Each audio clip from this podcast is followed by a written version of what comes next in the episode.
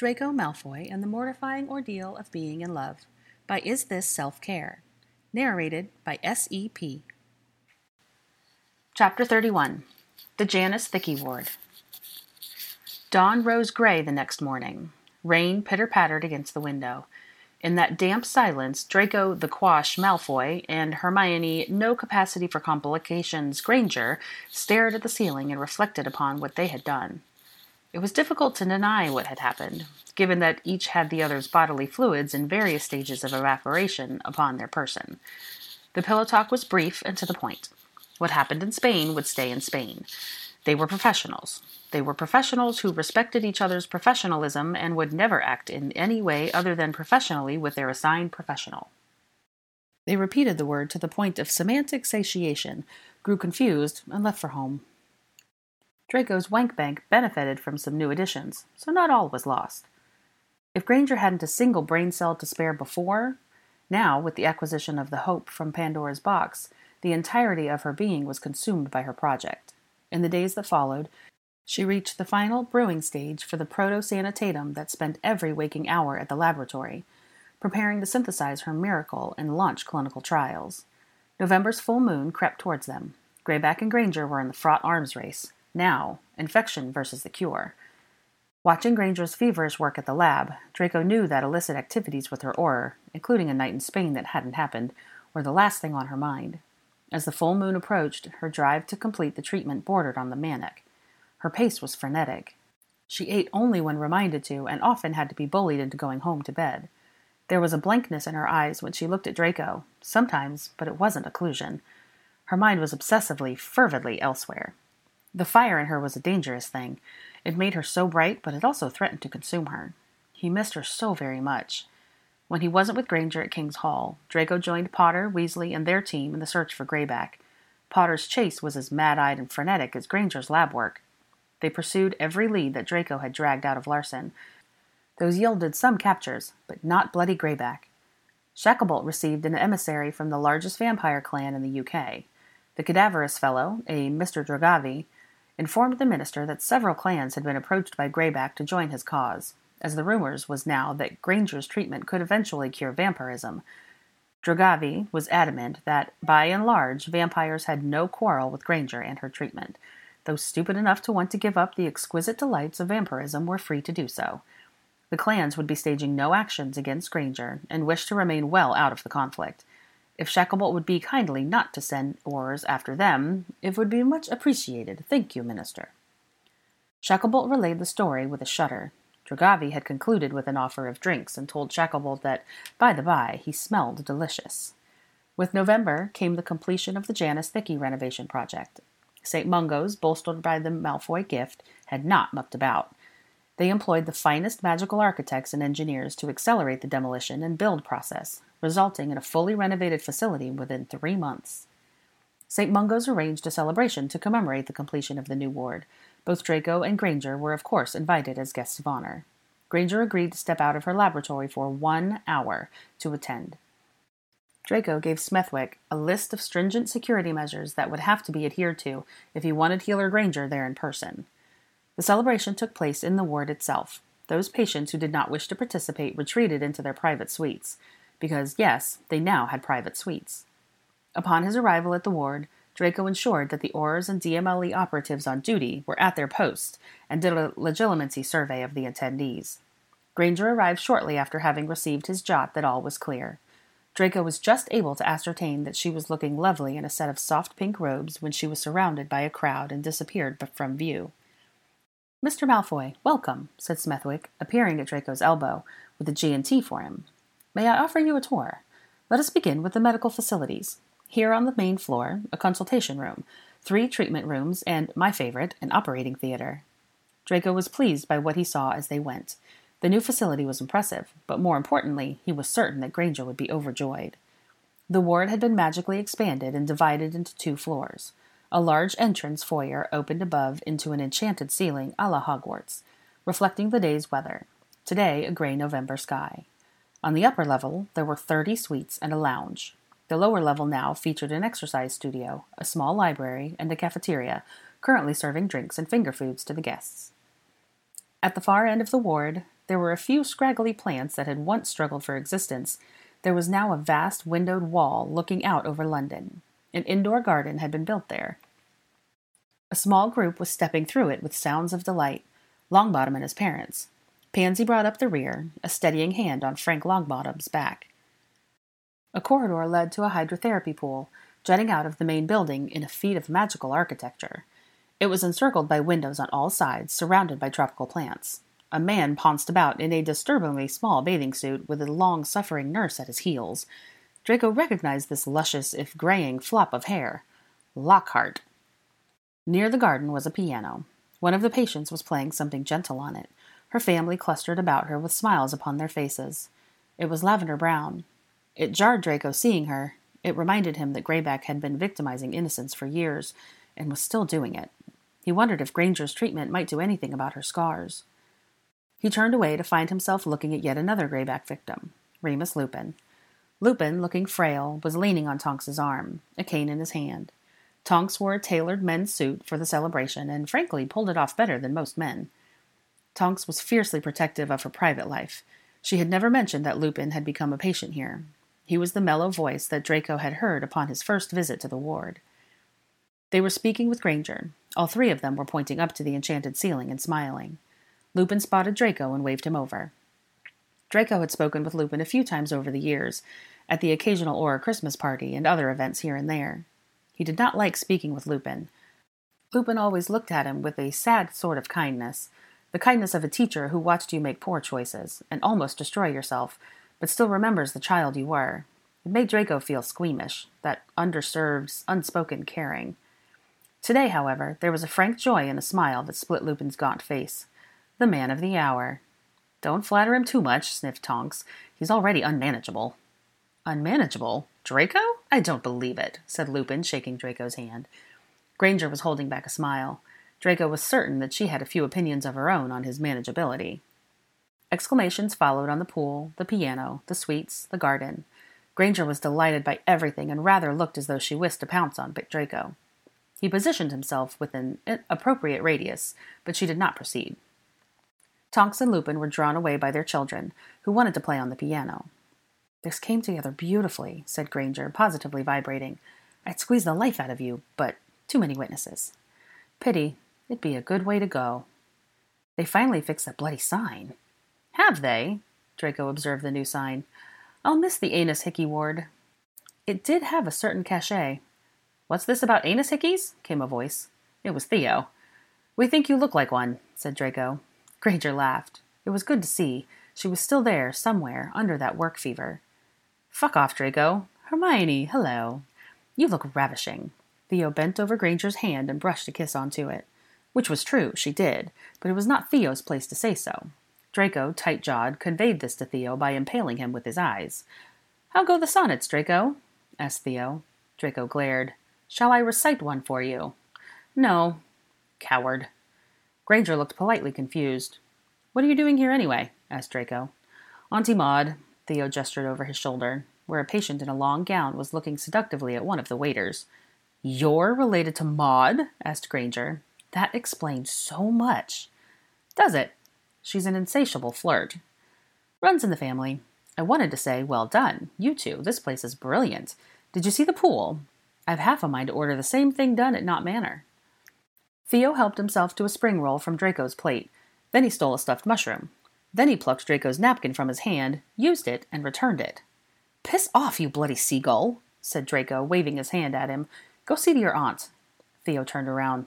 "Oh no, what is she doing?" Auntie Maud was eating a cocktail sausage, but indecently. "I must away," said Theo. "Well done again. How wonderful to see you doing some good in the world, Draco. I always knew you had it in you." He turned to Granger and pressed his hands to hers. "He is a good man, you know, under all the dickheadery." Theo left and pretended not to hear Draco inform him that he was a bellend. Now that they were alone again, Draco was formulating a compliment for Granger, because he refused to be shown up by Theo. However, something plucked at his trouser leg and interrupted. A toddler was holding a damp cocktail sausage of dubious, modish provenance up to him for his inspection. "Hello?" called Draco to the room at large. "There's an unsupervised fetus here." "That's Mr. Belford's grandchild," said Granger, looking about. Oh, the family is in the garden. Granger put her hands on her knees and complimented the sausage. She hadn't complimented Draco's sausage, by the way. Simply a note upon the injustice. Perhaps he, too, ought to parade it about, slightly moist. Granger swept up the child to return it to its parents, leaving Draco with an empty plate, a dirty napkin, and an unspoken compliment. His mood was not improved by his next visitor, the absolute throbber that was McLaggen. There were far too many malformed sausages at this party. McLaggen was looking quite handsome in a suit and tie. Draco noted that he had chosen a muggle suit. It annoyed him. "Well done, mate," said McLaggen, shaking Draco's hand. "Incredible gift." Draco was on a mate basis with very few people, and McLaggen was not one of them. He gave the man a smile that hardly merited the name. It was a mere tightening of the lips, a sm at best. McLaggen prattled on about the ward for a bit, before reaching the real reason for his visit. "Can I ask you something rather personal?" he asked. "What?" "Are you and Hermione... Are we what? Seeing each other? Together? Seeing each other? Daily? Together? All the time. Together? Absurd. They merely maintained a complicated equilibrium out of mutual paranoia and reasons and shagged during pagan holidays and pretended it didn't happen, and he said nothing because he didn't do feelings, but he suffered in anguish because he had them anyway, and the more he tried to quash her out of his heart, the more she lived there. A bright thing in dark places, but it was fine and all under control." "No," said Draco, to sum it up succinctly. "Ah, is she seeing anyone? Do you know?" "I don't know, and frankly don't care," said Draco, while caring deeply. "Right. I only thought to ask you, because you two seem friendly." "Friendly." McLaggen gestured to the ward around them. "You just did all of this and said it was for her, mate." "It was. She saved my life." "Right." They took a sip of their respective drinks, eyeing each other with thinly veiled dislike. "May I now ask you something personal?" asked Draco. "All right." "What makes you think you're good enough for her?" McLaggen stared at him. The offense came upon him slowly. He stood to face Draco, shoulders squared, face reddening. "What do you mean by that, exactly?" "Which word didn't you understand? Never mind. Let me rephrase. You're not good enough for her." McLaggen had finished processing the insult, and since he hadn't the brains for a verbal resolution, he appeared to be moving to the next stage. They were either about to exchange hexes or fisticuffs. "You needn't be so offended," said Draco with a careless shrug. "I'm not sure anyone is good enough for her." This gave McLaggen pause. His fist, which had been bullied at his side, relaxed. "She can decide who's good enough for her." "I agree. But she likes to play hard to get. Has done since Hogwarts. She just needs a little nudge." "A nudge. I've got leverage." "Have you?" asked Draco. "What sort of leverage?" "Strategic seats on strategic boards." "A real knicker-dropper of a move, that." McLaggen shrugged. "The usual enticements don't work on her. Money, looks, as you might have discovered." "I haven't." Draco's next question was eminently casual. "Have you spoken to Smethwick today?" "Hippocrates? No. Why?" "I believe he's got a bit of news for you." "What news?" "I suppose there's no harm in telling you now," mused Draco. "You're no longer a member of the St. Mungo's Board of Directors." "What?" Draco looked apologetic. "I had you removed. Sorry, mate." McLaggen sputtered. "You what? Who the bloody hell do you think you are? You don't decide whether or not I do. It was one of my stipulations. For a gift of this magnitude, they were happy to comply. You've apparently been considered a reputational risk for a few years. Something to do with your behavior around women, particularly Granger. They've also brought this concern to the MNHS. I believe you're one of the trustees there. I'm not certain how long you'll keep that seat either. Consider this a friendly heads up. Perhaps you can resign and avoid losing face." In the center of the foyer, Smethwick was tapping a glass and calling for everyone's attention. "That's for me," said Draco. He placed his plate and dirty napkin in McLaggen's hands. "Hold these. There's a good lad. I've got to go." Smethwick, representatives from the MNHS, and Healer Crutchley all made speeches. Crutchley's was by far the most touching. She had seen decades of neglect turn around in a matter of months and seemed half convinced that this was all a dream. Draco and Granger were variously pulled to the front of the crowd, made to say a few words, pulled back into the crowd, pushed forwards again, toasted, photographed, and toasted again. In the mingling that followed, Draco saw Granger being approached by members of the board. Most were treating her with a cautious respect. Some approached with apprehension, as though she might get all cuddy-uppy and launch herself at them with a scalpel. They needn't have worried on that front. She only did that when her aura's brains were about to be splattered onto the floor by a Viking. Narcissa had indicated to Draco that she would suffer the English damp for a few hours and look in on the celebration. She arrived in time for the speeches, tanned and still smelling like whatever terrace in Seville that she had been lingering on.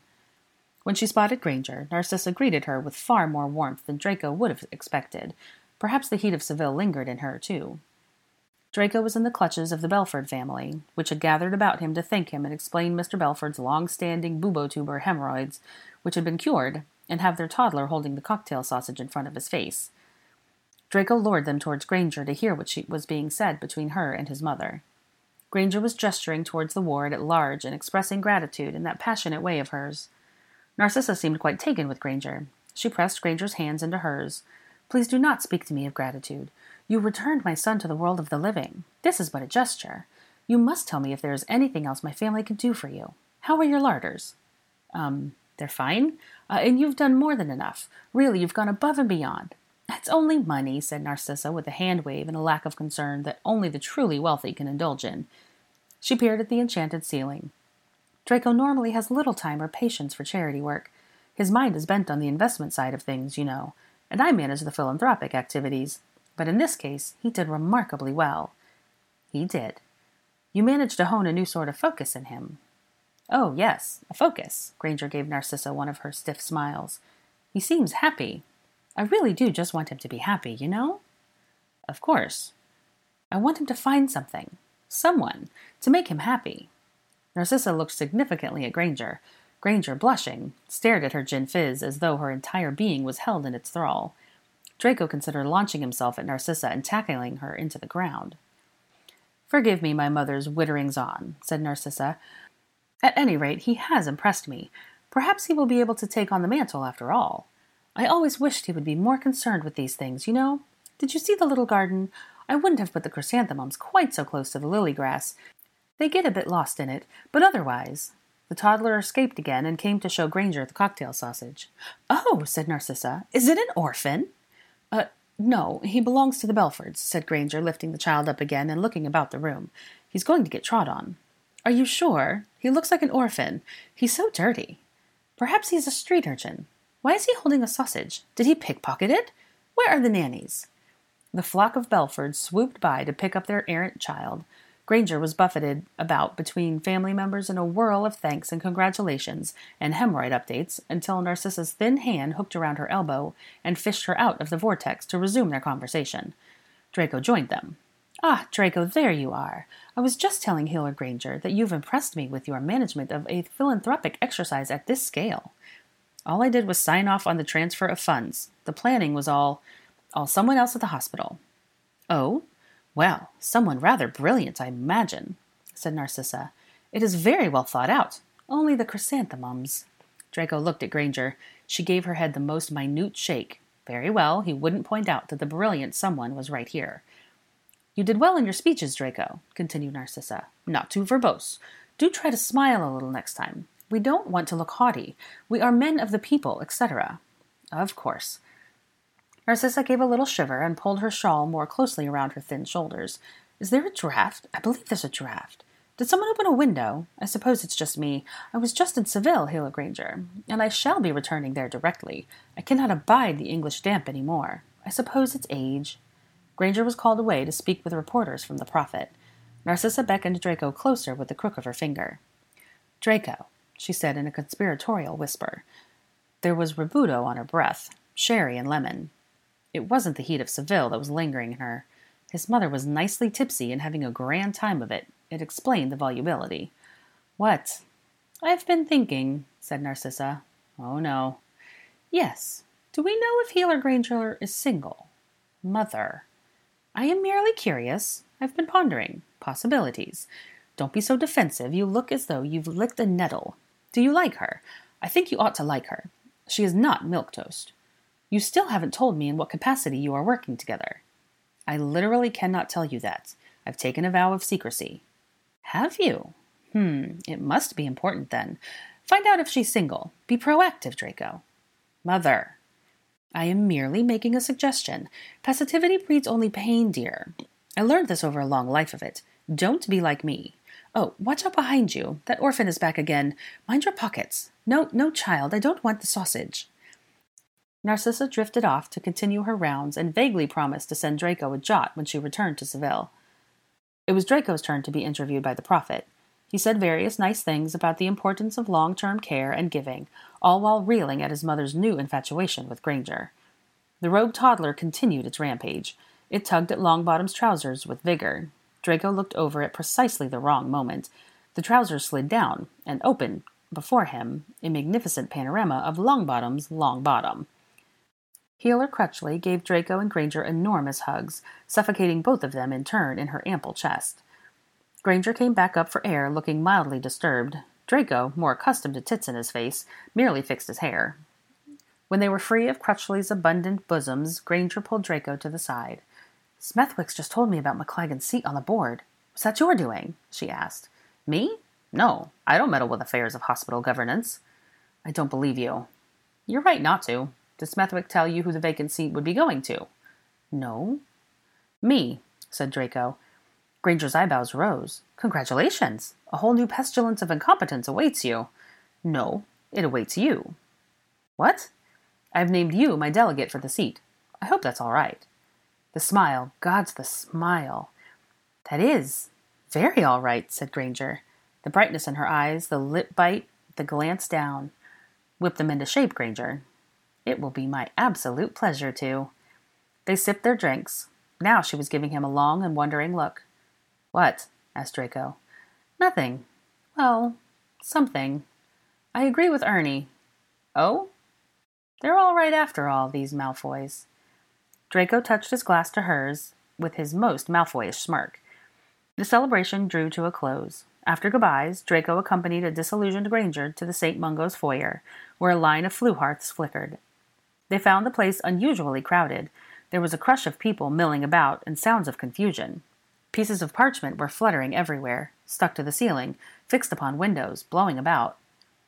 Montjoy, one of the oars on duty, shoved his way to Draco and Granger. "Get her out of here," he muttered when he got close. "What's going on?" Montjoy used a low-level depulso to push people out of the way as Draco pulled Granger's invisible self towards the fires. "Hundreds, thousands of these, all over the foyer," said Montjoy, snatching up a piece of parchment. "Humphreys just jotted me. Says they're all over the ministry, too." There was a Gemino curse on the parchment. Even as Montjoy held it, duplicates sprang into existence and spilled onto the floor. Upon the parchment was a photograph of Granger, and below it the following lines, in a rough, uneven hand. "Give me Granger, and the attacks stop."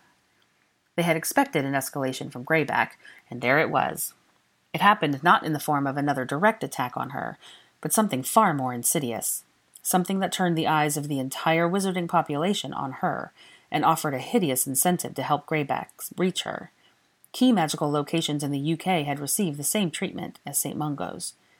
In collaboration with Granger, the ministry released a statement on the nature of her breakthrough, with the announcement that a cure for lycanthropy was proceeding to clinical trials. Greyback's self-interested cowardice was exposed. But, as November's full moon drew nearer, there were whispers too.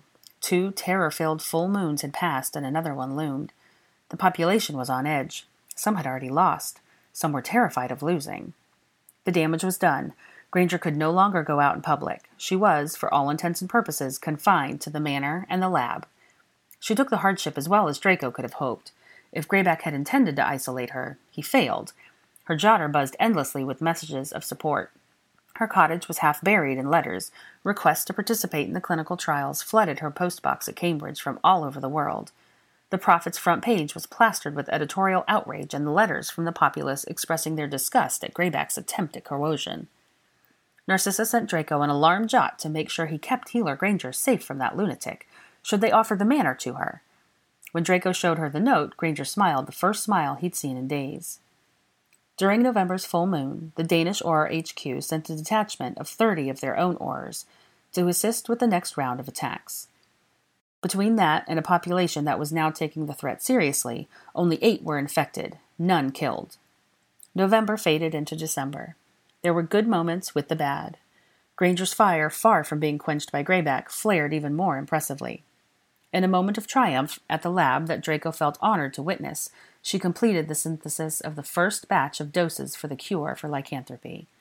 The laboratory was rocked by shrieks, jumps, and applause as the entirety of Granger's team heaped themselves upon her.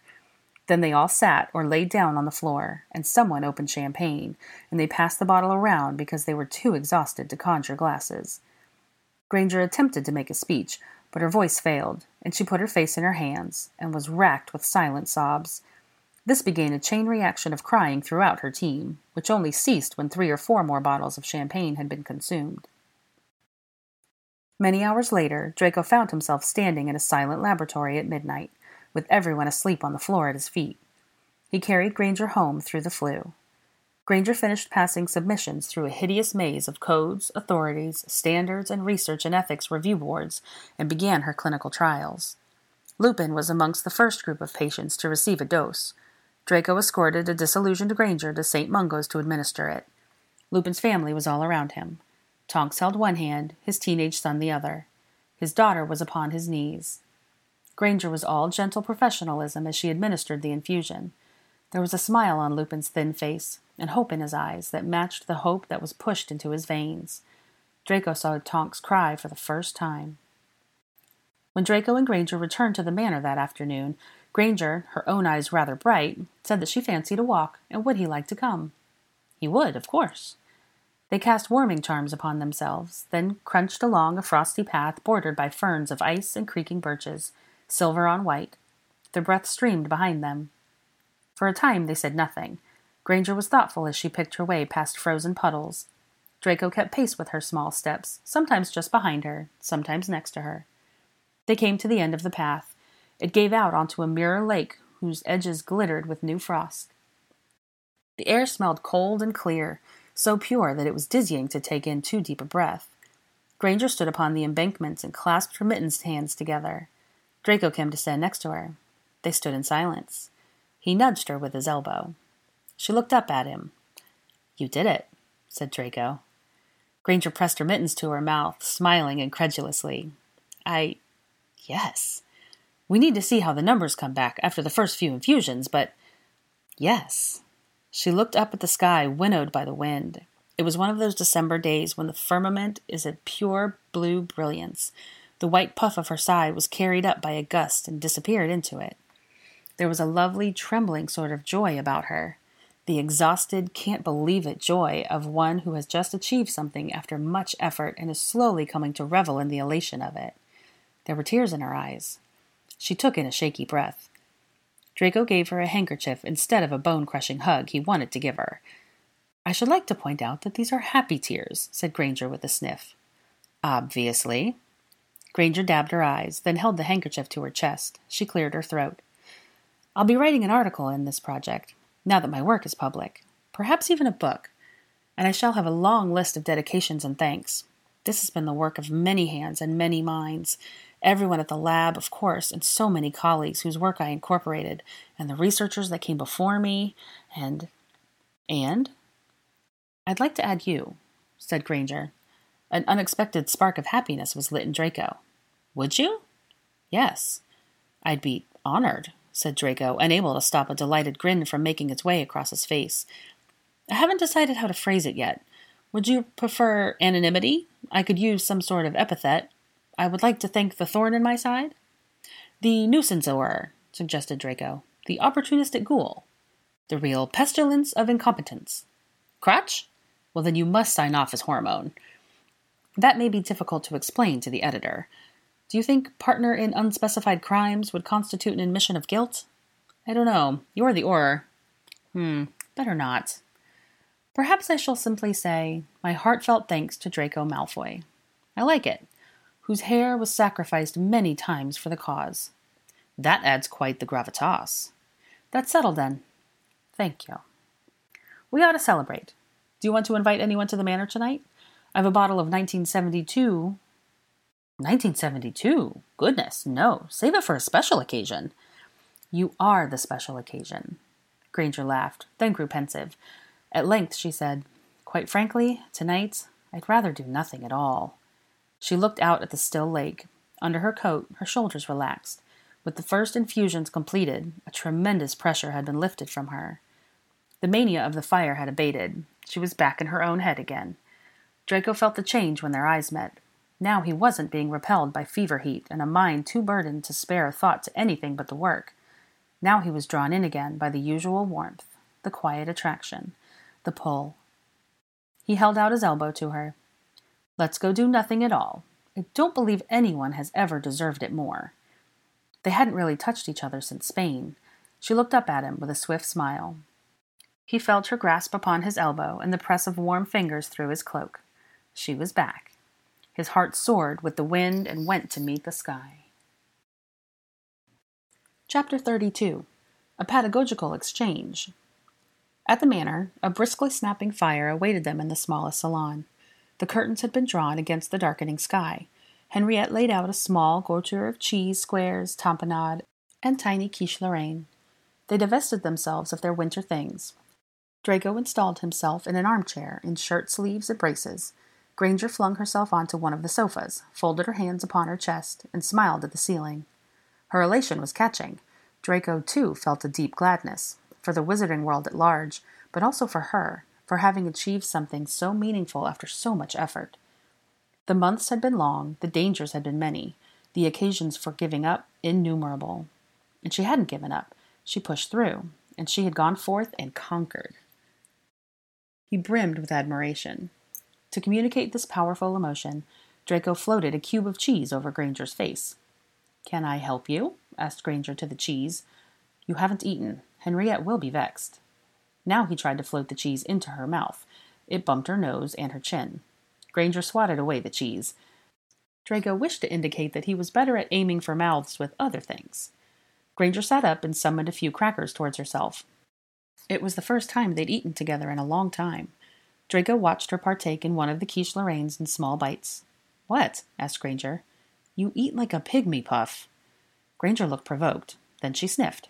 "I should like to compare you to some creature or other, but I must be fair. Poor table manners don't number amongst your many flaws."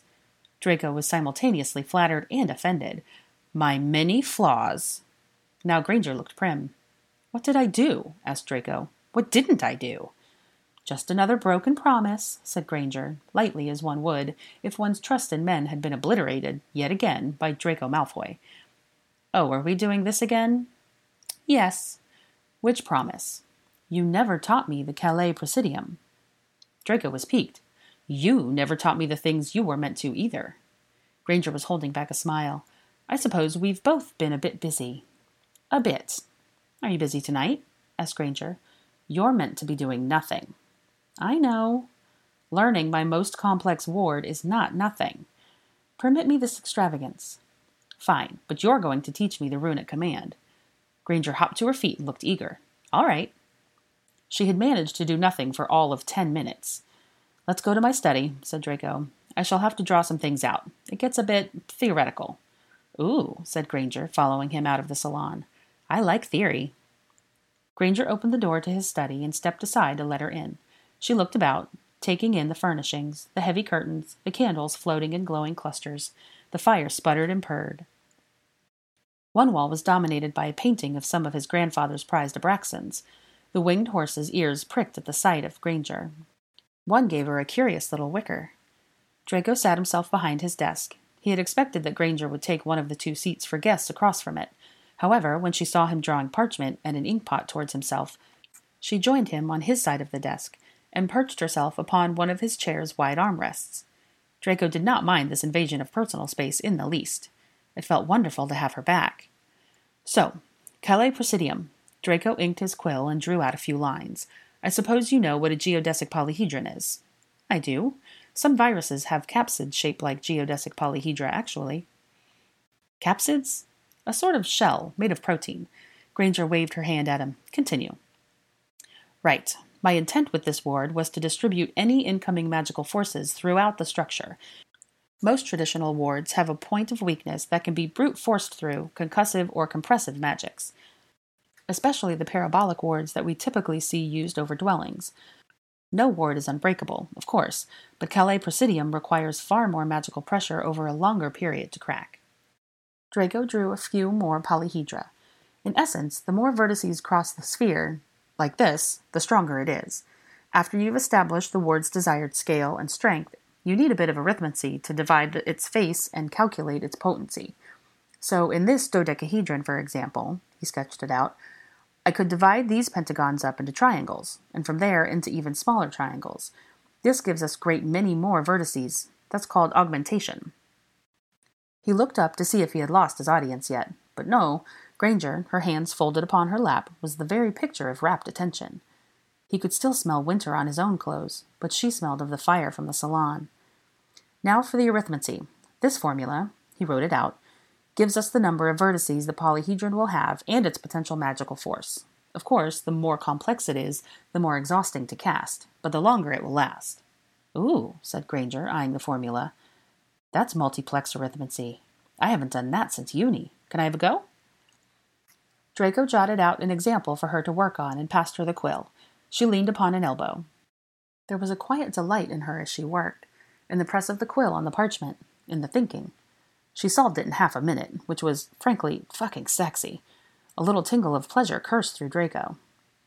He produced a more challenging example and gave her the quill again. He sat back to observe her. She brushed the tip of the feather against her lip as she pondered the new problem. Over his many years as an eligible bachelor and general libertine, Draco had been on the receiving end of a great many seduction tactics. Granger's inattentive lip-brushing ranked amongst the most tantalizing. After a longer bit of working out, she solved the second example, too. Draco was titillated. He wished that she would slide off the armrest and fall into his lap. That would be the pinnacle of whatever this was. This sapiophile's wet dream. Granger in his lap, solving obscure bits of arithmantic exponentiation. His next challenge was unfair. Granger attempted it, stopped in confusion, then gave him an accusatory look before breaking the arithmancy down in reverse. Tss, your starting point was pentagons. This one has square facets. Well spotted, smirked Draco. He held his hand out for her to return the quill. What happens if we augment it? Asked Granger, withholding the quill. We would render the fabric of the universe, I expect. Well, let's see. She worked through the calculation. Oh, a geodesic subdivision resulting in right-angle triangles, not equilateral ones. Not as strong, I suppose. Draco looked at Granger's interesting creation. That would be my assumption, too. There's a beauty in it, isn't there? There is, said Draco, not talking about geometry, obviously. Are you game for one more? Granger looked suspicious. All right. No tricks this time, I promise. Only complexities. He produced a final example, a rather nasty one, to ensure that she would be occupied for longer than a moment, so that he could indulge in this experience, in the push of her hip against his arm, in the brush of her heel against his shin. Said Granger. I need to use Kohler's law. You know Kohler's? I do. My word, this has become stimulating. Granger pressed her lips together. Whether I can remember it all, however. She planted two elbows on the desk and muttered vague recollections of Kohler's. Yes, stimulating. His cock twist out a hello against his inner thigh. Granger had taken off her bulky jumper and was wearing a thin muggle top. Draco stared at the flare of her hips. Very holdable, you know, very nicely shaped for a man's hands, if a man were having filthy thoughts while a woman calculated primary vertices. He decided to avert his eyes before he developed a full-on erection. The window across from his desk provided unhelpful distraction. It was dark outside, and all he could see was a reflection of the candlelit study. Granger was leaning over, providing a lovely view of cleavage and the top edge of her bra. Brilliant. Should he just have a wank over his principal right here? She was distracted, and it would probably take him a minute. Gods. Granger made some breakthrough or other and began to scribble away. Done, she said, and flung down the quill. Draco leaned forward to study the parchment and her elegant solution. Yes, she had done it. And it was fucking erotic. The inkpot on his desk exploded. Granger jumped. What the? An uncontrolled magical spurt. Wonderful. A step above coming in his pants. Sorry, said Draco, vanishing away the evidence of his premature ink ejaculation. Are you all right? I was overstimulated. Overstimulated, repeated Granger, looking far more mystified than she had any point during his explanation. Draco cleared his throat. Shall we carry on? You'll be doing these calcs in your head after the first few times. The wand movement is similar to Salviohexia, only we want the upwards cuts to equal C3, which can take a long time, as you might imagine. The casting intent isn't protection, it's fortification. Do take note of that. The nuance matters. The incantation is Caelum Praesidium. Once, at the beginning. That's all. Right, said Granger. Let me give it a go. Ward the door. Draco took advantage of her shifted attention to pull out a trouser leg, discreetly so that the bulge looked like an innocuous fold in the material. More or less. Granger cast the spell a few times, interspersed with a few more scribbles of arithmancy. Her casting was slow, and her ward was small, but it was clear that she had understood the gist of it. On her fifth attempt, a fairly credible silvery net splayed itself across the door, shimmered, and disappeared. "Well done," said Draco, instead of, "I am wildly turned on at the moment." "I shall have to practice. What an interesting ward. I've not seen arithmancy applied to spell work this way, I don't think." "It's useful. I've tried to teach it to other Aurors, but most of them don't have any interest as soon as they see the arithmetic notations." Granger tutted, "Their loss." She made as though to get up, but Draco touched his fingers to her arm. "What?" "Our quid pro quo, Professor, the runic command." "Right." Granger shifted in her seat to face him. One of her legs was tucked under her where she perched on the armrest. The other rested slightly between his. "Very good." Granger held up her wand and drew out 4 golden runes. The candles went out, and the fire in the hearth reduced to a glow of embers. "Oops," said Granger in her sudden darkness. She waved her wand, and the candles lit themselves again. "It's an apotrochaic syntax. The runes are from the Megan Runar syllabary, but I interpolated prosodics from the runital. It translates, broadly, to extinguish. Try the incantation first. The annotation is a bit tricky." Draco tried. Granger shook her head and repeated the ancient syllables slowly. He tried again. Granger tutted. "You're tripping up on the palative adjectives." "The what?" "Stop sounding so posh. You're speaking ancient runic, not ordering foie gras at the Seneca." Draco tried again, infusing a bit of Nordic harshness to his speech. "Better. If only you spoke German instead of the French." Granger sighed and looked wistful. "Their fricatives are to die for. Now, the runes." Granger plucked up the quill and dipped it into the fragmented remains of the inkpot. She drew 4 runes on the parchment. Draco copied them. The focus was good for him. He was apparently unable to concentrate on runes and sustain an erection at the same time. Granger took a vast, teasing pleasure in critiquing his calligraphy. "Oh no, you've made Laguz too squishy. Straighten that up. Good. A bit more confidence in the downward stroke. Right. Try again. What's happening over here? The roof collapsed over Herfavor? How does one draw such a perfect polyhedra and then do that to a rune? It's got 4 lines. As for this exhibit, is it a cheesy what's-it? And what is that? Another one of your hedgehogs. And this? A spot of hyperbolic geometry. You're going to rend the fabric of the universe at this rate." Draco did not rend the fabric of the universe, but he did laugh too hard and poke a hole through the parchment. Granger studied it with a held-back smile, but offered no censure. Runes are meant to be carved, after all. After a few more practice runs, Granger pronounced herself pleased. They progressed to the wand movements. To prevent any universe rendering or other botheration, Granger put her hand over his as he drew out the runes into the air. Her hand was gentle over his, her palm soft over his knuckles. Draco's first few attempts paired with his horrid pronunciation were botched aberrations. Then Granger spoke the runic command with him, and that, along with her guided hand, resulted in the glow of golden runes, suspended, only for a moment, in the air. The candles flickered. Granger removed her hand from his so that he could crack on by himself. Draco pondered whether he ought to feign incompetence, but he also did not wish to look stupid in front of her. A dilemma for the ages. Pride won out. He tried again, and the runes glowed for a longer moment, and half the candles in the study were extinguished. The fire, however, crackled on merrily. Impertinent thing. "That was a very fair attempt," said Granger. "Well done." She was looking at him with a mixture of satisfaction and admiration, which pleased Draco very much, and sent lovely little flutterings to both his ego and his groin. Granger, sadly, decided to end her perching upon his chair.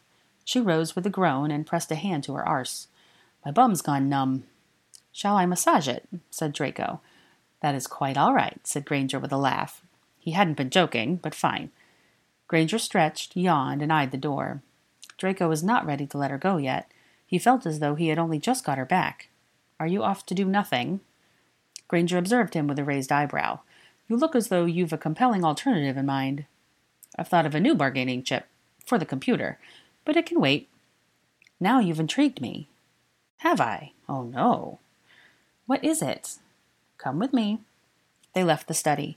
Granger fell into step beside Draco, with a few extra hops forward here and there, given the relative lengths of their strides. Where are we going? First, it was meant to be a birthday present, as I didn't know what to get you, because you're a mogul and you can buy yourself anything you like.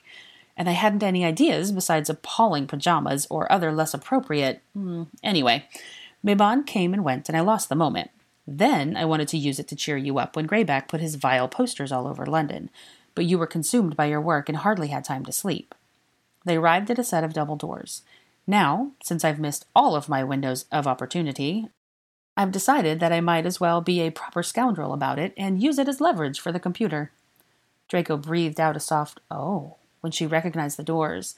She turned to Draco, the beginnings of a smile upon her lips. "Strategic. I approve." "Wand," said Draco, holding out his hand. Granger placed it in his palm. Draco held it to the doors and, with a few waves of his own wand, added Granger to a very short list of individuals permitted to enter the Malfoy library. He pushed open one of the doors. Granger took an excited step forwards, but found the way barred by his arm. She looked up at him. "Yes?" "The computer. I will be your personal tutor until you've learned everything your little black heart desires." Draco smirked. They shook hands, and to his delight, Granger did not let go afterwards. She pulled him into the library behind her and drew him along as she discovered the place. It was gratifying to be with her as she explored the library, which took up an entire wing of the manor. It was part enormous reading room, part traditional stacks, part personal museum. Tall windows gave out onto the forest and the lake along the estate's western edge. A fire crackled. Reading desks and oversized armchairs were placed in thoughtful arrangements here and there, lit by magical lanterns. Granger's gasp continued to be an enormous source of pleasure. She requested a tour. Draco provided. They wandered through the stacks and display cases. Granger queried Draco upon the classification system, on the Malfoys' acquisition philosophy, on their weeding plan. There was a soft light in her eyes. Draco was expounding, very interestingly and intelligently, he thought, on the principles that guided his acquisitions and weeding, when he noticed that her gaze was unfocused. "Are you still with me?" asked Draco.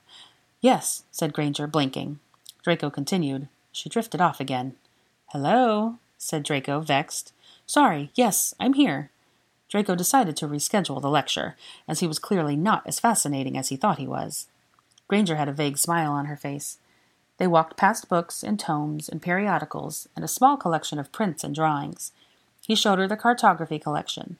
A scrawled, "Here there be monsters," was inscribed upon his 17th-century map. Draco pointed at a tiny speck amongst sea monsters and said that it was Granger. They passed through the rare books collection, displayed under glass. Granger sighed as she observed the ancient grimoires and manuscripts there. "Who decided to put the Book of Din Eden under non-fiction?" she gasped, coming to a sudden halt as she passed a shelf. "Me," said Draco. "Tisk," said Granger. "The battle happened."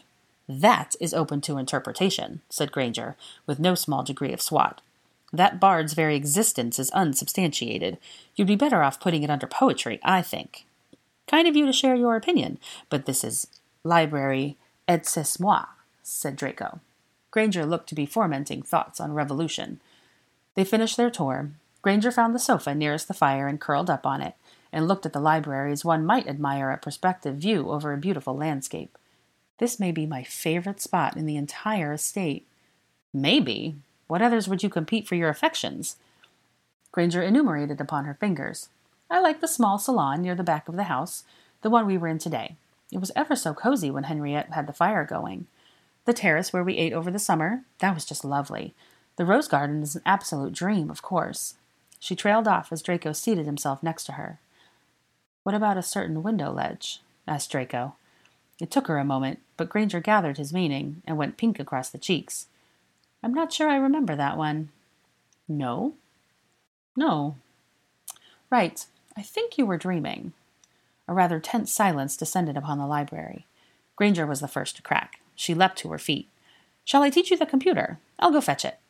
"But we had just got around to doing nothing," said Draco.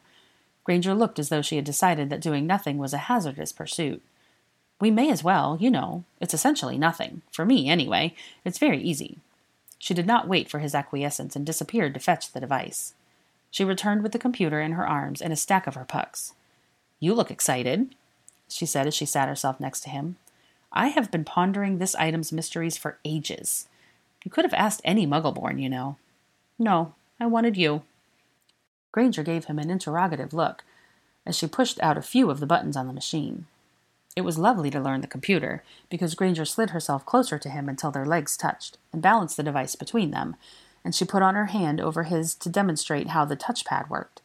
All very nice. She showed him the computer's functions: to write, to research, to communicate with others, to browse the internet. The internet was a thing that Draco was not quite certain he understood, but Granger could write things like cat, or house, or oncology into a box, and information about the things came up, and pictures too. It seemed extraordinarily useful. An instant encyclopedia. Granger said that the entire contents of libraries were on it. She pushed the computer to him so that he could try the internet, but the first thing he searched for, with much belabored typing, was tits. Granger shrieked out a giggle as she watched the word appear. "Malfoy!" Draco gave a low whistle as he observed the results of his endeavor. "Now tell me what the cloud is, and hackers," said Draco, passing the computer back to her, with 5 rather nice pairs of tits upon the screen. Granger got rid of the tits, a pity, and explained the cloud and hackers. The cloud was interesting, conceptually. The hackers' lack of axes or other violent weaponry disappointed him. Granger confirmed that there were usually no bloodshed involved, anticlimactic overall. When Draco had finished poking about on the computer, Bums and Draco completed his tour of the internet, he passed it back to Granger, who rose and began to put the things away. "That was informative," said Draco. "Now I know all your secrets." I may have overplayed my hand. I don't know all of yours." "Oh?" Granger moved towards the door. "But this has been an illuminating evening, regardless. Thank you for giving me access to the library. It's..." Draco had risen too, and blocked her before she could reach the door handle. "Which secret of mine is intriguing you?" Granger shook her head. "It's stupid. I won't tell you." "Well, now I need to know." "You don't need to know," said Granger, stepping away from him. There was a smile making its way upon her face. "I do. You live in my house. You've seen me stark bollock naked. You have literally been me. What mystery persists?" Granger laughed. "A minor one." She took another step away. "It's silly." He followed her into the stacks that she was backing into. "Tell me." "No. I shall back you into a corner and hex it out of you," said Draco. He made good on the first part of the threat. After a few more steps backward, Granger was cornered. She gasped in faux outrage. "You wouldn't dare!" The little chase into the stacks filled him with an unexpected rush of endorphins. His breathing picked up. "I would," said Draco. He came closer. "I'd teach you what a real ruptured bollock feels like," said Granger. "You can do whatever you like with my bollocks." He took another step towards her. "Don't make promises you can't keep," said Granger. She was against the stacks now, and had nowhere to go. He smelled fire. He looked down at her. She looked up at him. He felt that much of his future happiness lay in those bright eyes. "What secret?" he prompted again, because if he didn't occupy his mouth with queries, it might do something idiotic, such as declare undying devotion to her. She looked off to the side, as though calculating an escape route. Draco threw an arm up to bar the way. She looked to the other side. Draco put a single finger under her chin and turned her back towards him. "You're terribly insistent," said Granger. "I get what I want," said Draco. Granger gave him a magnificent eye roll. Then, relenting at last, she relaxed against the shells and beckoned him closer. He crowded in with delight. A bit of her hair caught in his end-of-the-day stubble as he leaned in. "The whipped cream," whispered Granger into his ear. "Ah," said Draco. It was his turn to grin. More than grin. He leaned his forehead into her shoulder and laughed. "I await your answer," said Granger, her breath brushing at the side of his neck. Draco lifted his head and said, "I think it would require a practical demonstration." "Demonstration is one of the more effective pedagogical methods," nodded Granger.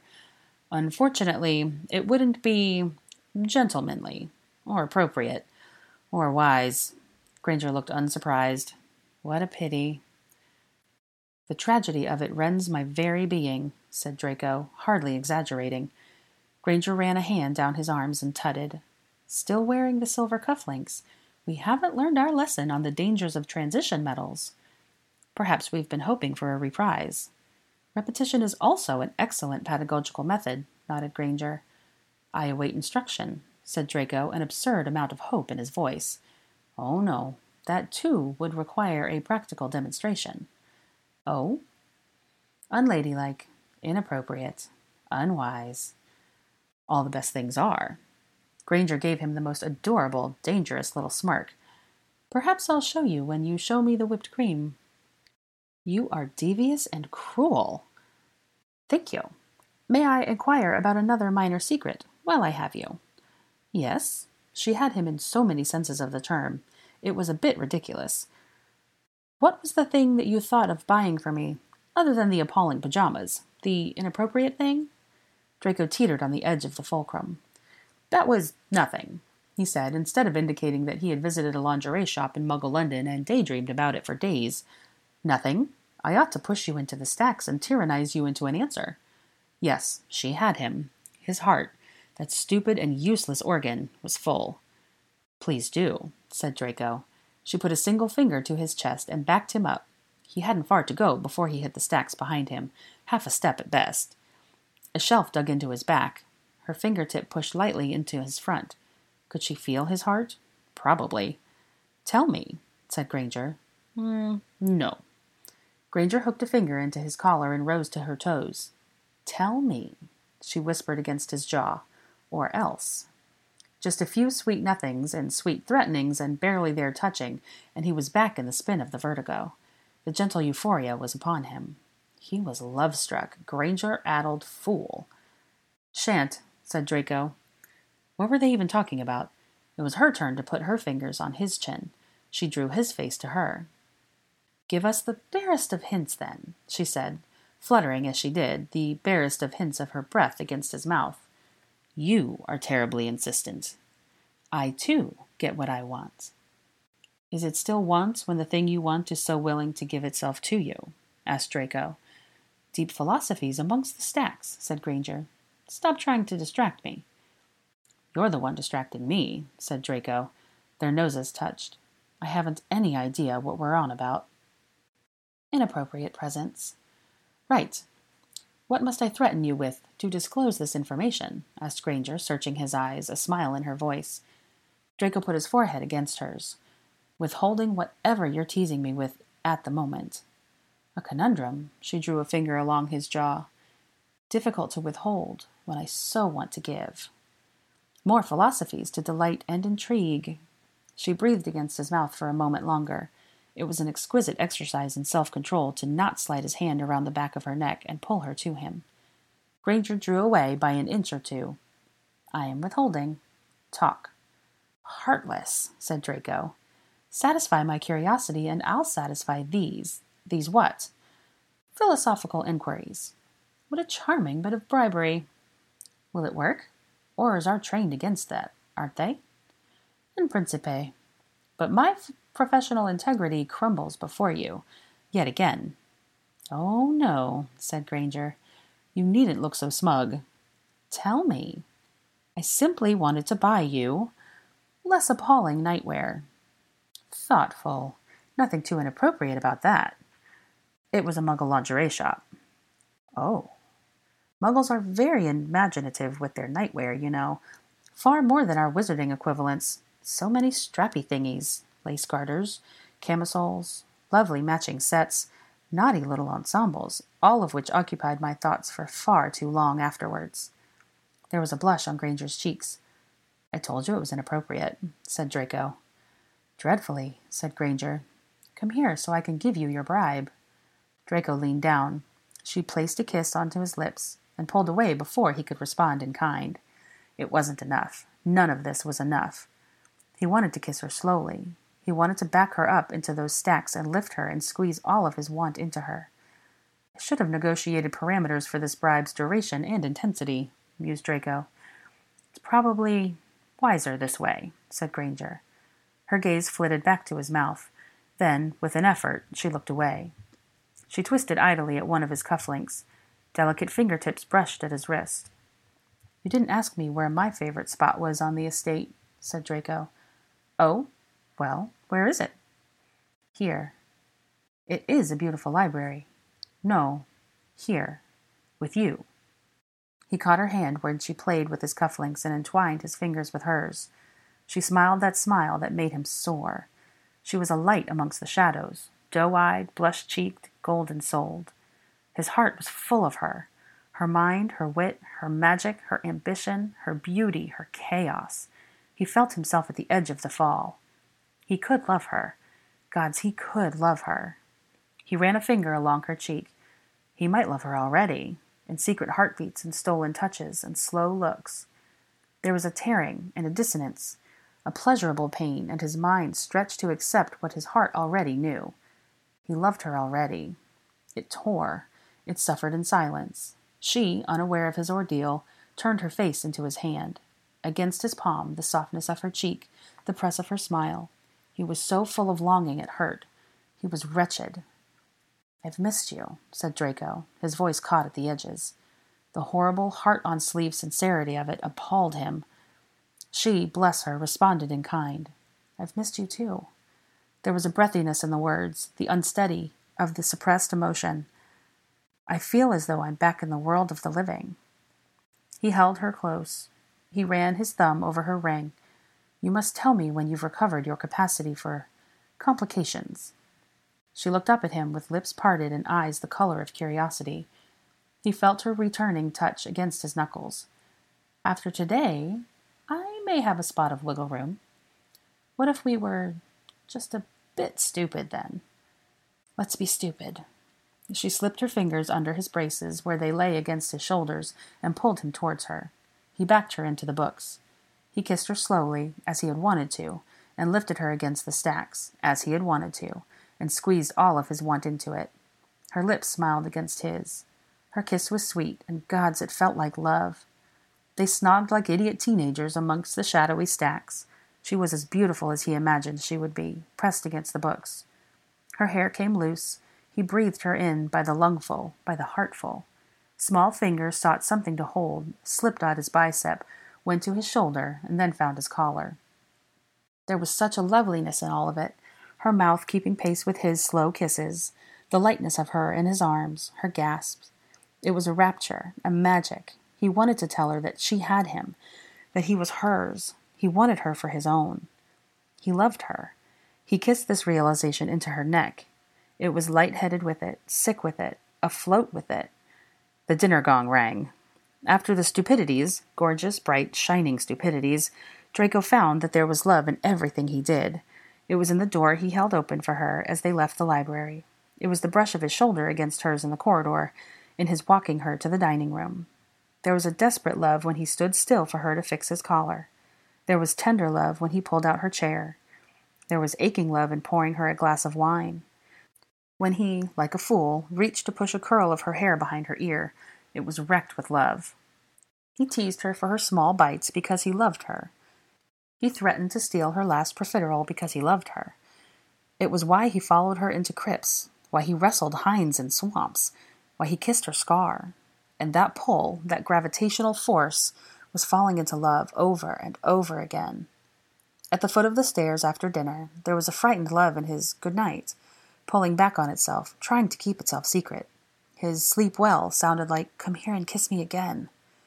As she went up the stairs and he watched her ascend, her every step away from him was a heartache. He ran his hand through his hair and stared at the empty stairs. He loved her. It was in every embrace, in flights under the stars, in crossing of swords, in secret ballroom dances, in the giving of things, in the life savings, in the passing of handkerchiefs, in the accidental touchings, the arguing about hyphenated surnames, the drunken picnics, the shared cups of tea. He loved her. She made him understand the word. Chapter 33. Heroics, Hazards of. Notorious Auror Draco Malfoy was in love with his principal. Everything was not under control, and everything was not fine. Draco's harrowing realism made things untenable on two fronts. He therefore got out of bed the next morning with two objectives, both of which filled him with different kinds of dread. First, given that this was no longer quashable, equilibriumable, or remotely under control, he needed to speak to Tonks and resign formally from the Granger assignment.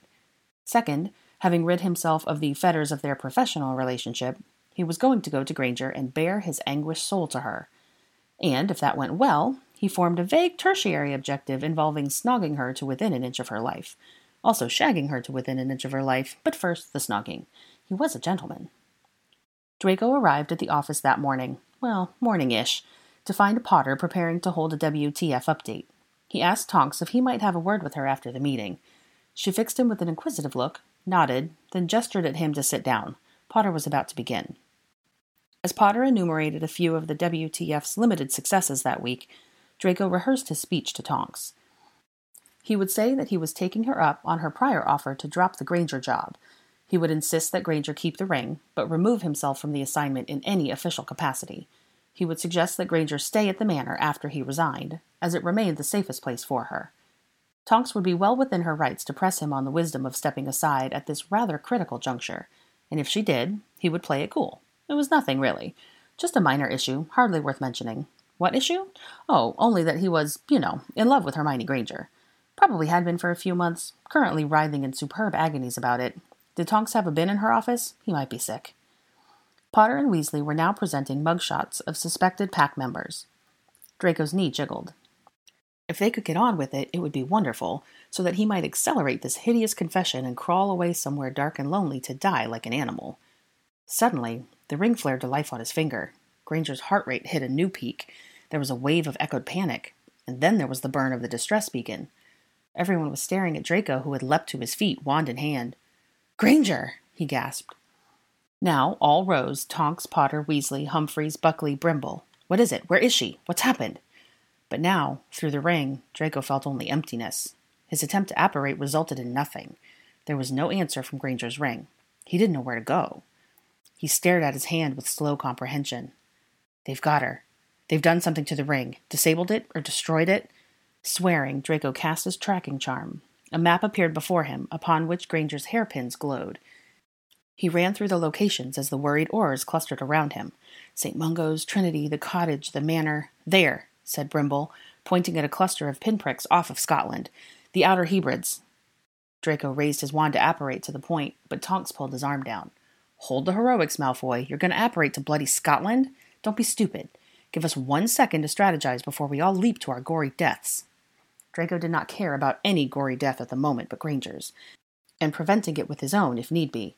Potter and Weasley jostled for their wands, looking as wild-eyed as he felt. Tonks stuck her head out of the conference room and called for Montjoy and Gogan. "Get up and get your arses over here." As Montjoy and Gogan scrambled over, she asked, "Who was on duty with Hermione at the lab?" "Fernsby," said Weasley. "Humphreys, with Montjoy, to the lab. See what happened to Fernsby. Brimble, call in all available orers and DMLE agents. All of you join us as soon as you're able. I have a feeling we're about to walk into the werewolf lair." "Right." "Nearest flue is Leverbur," said Brimble, pointing to the map. They piled into the corridor towards the Auror office's flue hearth. Draco's heart thundered in his throat, in his mouth. As they ran past Tonks's office, a hulking figure loomed in her faux glass. Tonks flicked a V at the greyback. "Disillusion's on," said Tonks, tapping her head with her wand. Everyone followed suit and stepped into the flue.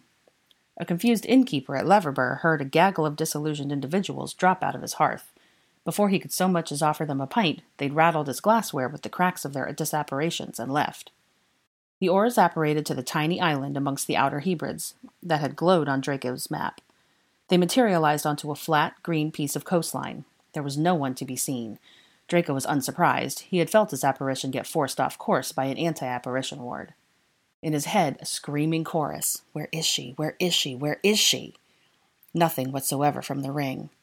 He cast detection spells towards the center of the island as the oars girded themselves with protection and deflection charms. Things took an unfortunate turn. "Looks like 300 of them, if not more," said Draco as figures lit up beyond.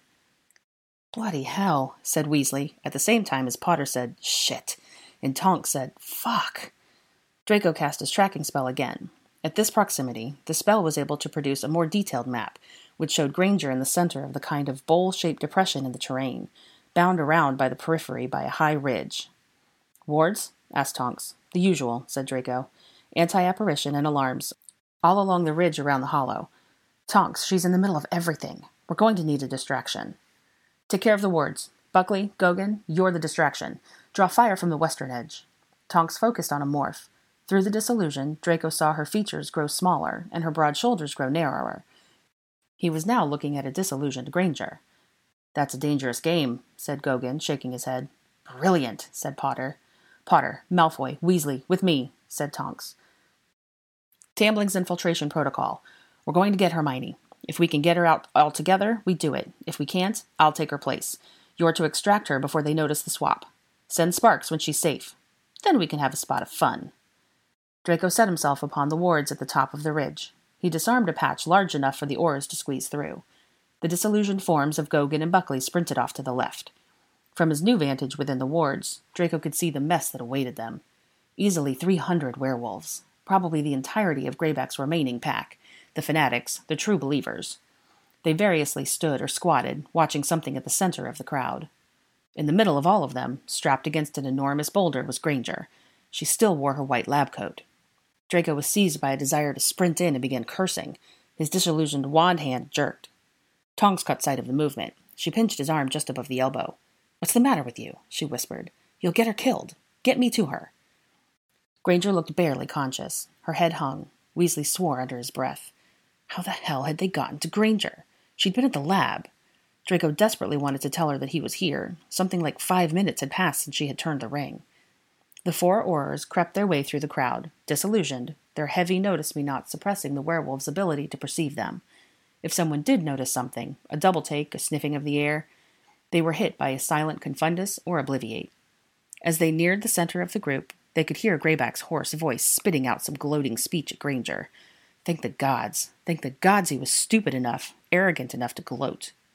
"Should have chosen something else to cure, shouldn't you?" came the sound of his voice, even raspier now than it had been during the war. "Do I look like I need curing? Look at me, girl. Is there something wrong with me? Aren't you going to say anything?" Draco hadn't cast an unforgivable since the war. At the moment, the killing curse felt like a reasonable option. What cared he for his soul when Greyback's filthy hand was under Granger's chin? Draco was going to kill him. They had at least another 10 meters to go before he would be within range. The crowd grew thicker. Draco lost sight of Potter and Weasley's disillusioned shapes. Tonks was at his side. How long was Greyback going to gloat? He could snap her neck at any point between now and the swap. Greyback began to move away from Granger. It was a blessing and a curse. Every step took him further away from her, but also out of Draco's range. He walked through his pack, reveling in his victory, asking his men whether they felt they needed curing. He had a little healer here for their pleasure. Carefully, carefully, the oars broke through the front line and crept nearer to the boulder where Granger was tied. The distraction came. Tongs hadn't asked for subtle. An earthquake rumbled under Draco's feet. Then there was the sound of an explosion. Draco felt the heat of it, a searing wind across his face. It sounded as though Gogan and Buckley had invented an entirely new volcano-scaled bombarda and decided to take out as many werewolves as they could in the process. As the werewolves scattered in confusion, the disillusioned oars flanked Granger. Greyback, unaware of the company, pointed to the group of men. "You lot, watch the girl!" He sprinted towards the explosion with a snarl. "How the fuck did they know where we are? I destroyed that bloody ring. How many are there?" Potter and Weasley's figures advanced toward the watchmen to head them off, if needed, while Draco and Tonks completed the swap.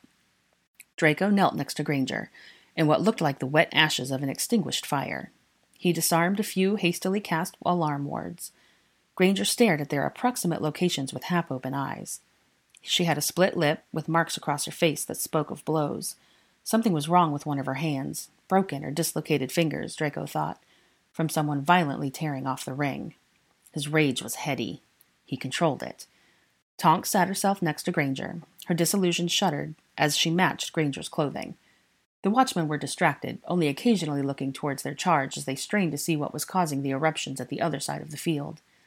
Draco severed Granger's bonds and replaced them with illusionary lookalikes strapped across Tonks's chest. He disillusioned Granger just as Tonks canceled her own disillusion. Granger was pulled away from the boulder. Tonks slid into her place and tucked a wand against her leg. Just in time, two of the watchmen had turned around to check on the woman that looked like Granger. The real Granger, invisible, was limp in Draco's arms. Draco whispered gravitas penna. He slung her almost weightless body over his shoulder like a Grangery sack of potatoes to keep his wand arm free. Two watchmen got too close to the boulder for Potter and Weasley. Draco saw their eyes grow unfocused as they were hit by a convulsus each. Another watchman said something to them and received no answer but gurgling. "Oi!" he called to the other. "What the fuck is wrong with—" He was stunned. "Go!" came Tonks's sharp whisper. The remaining watchmen shouted in alarm.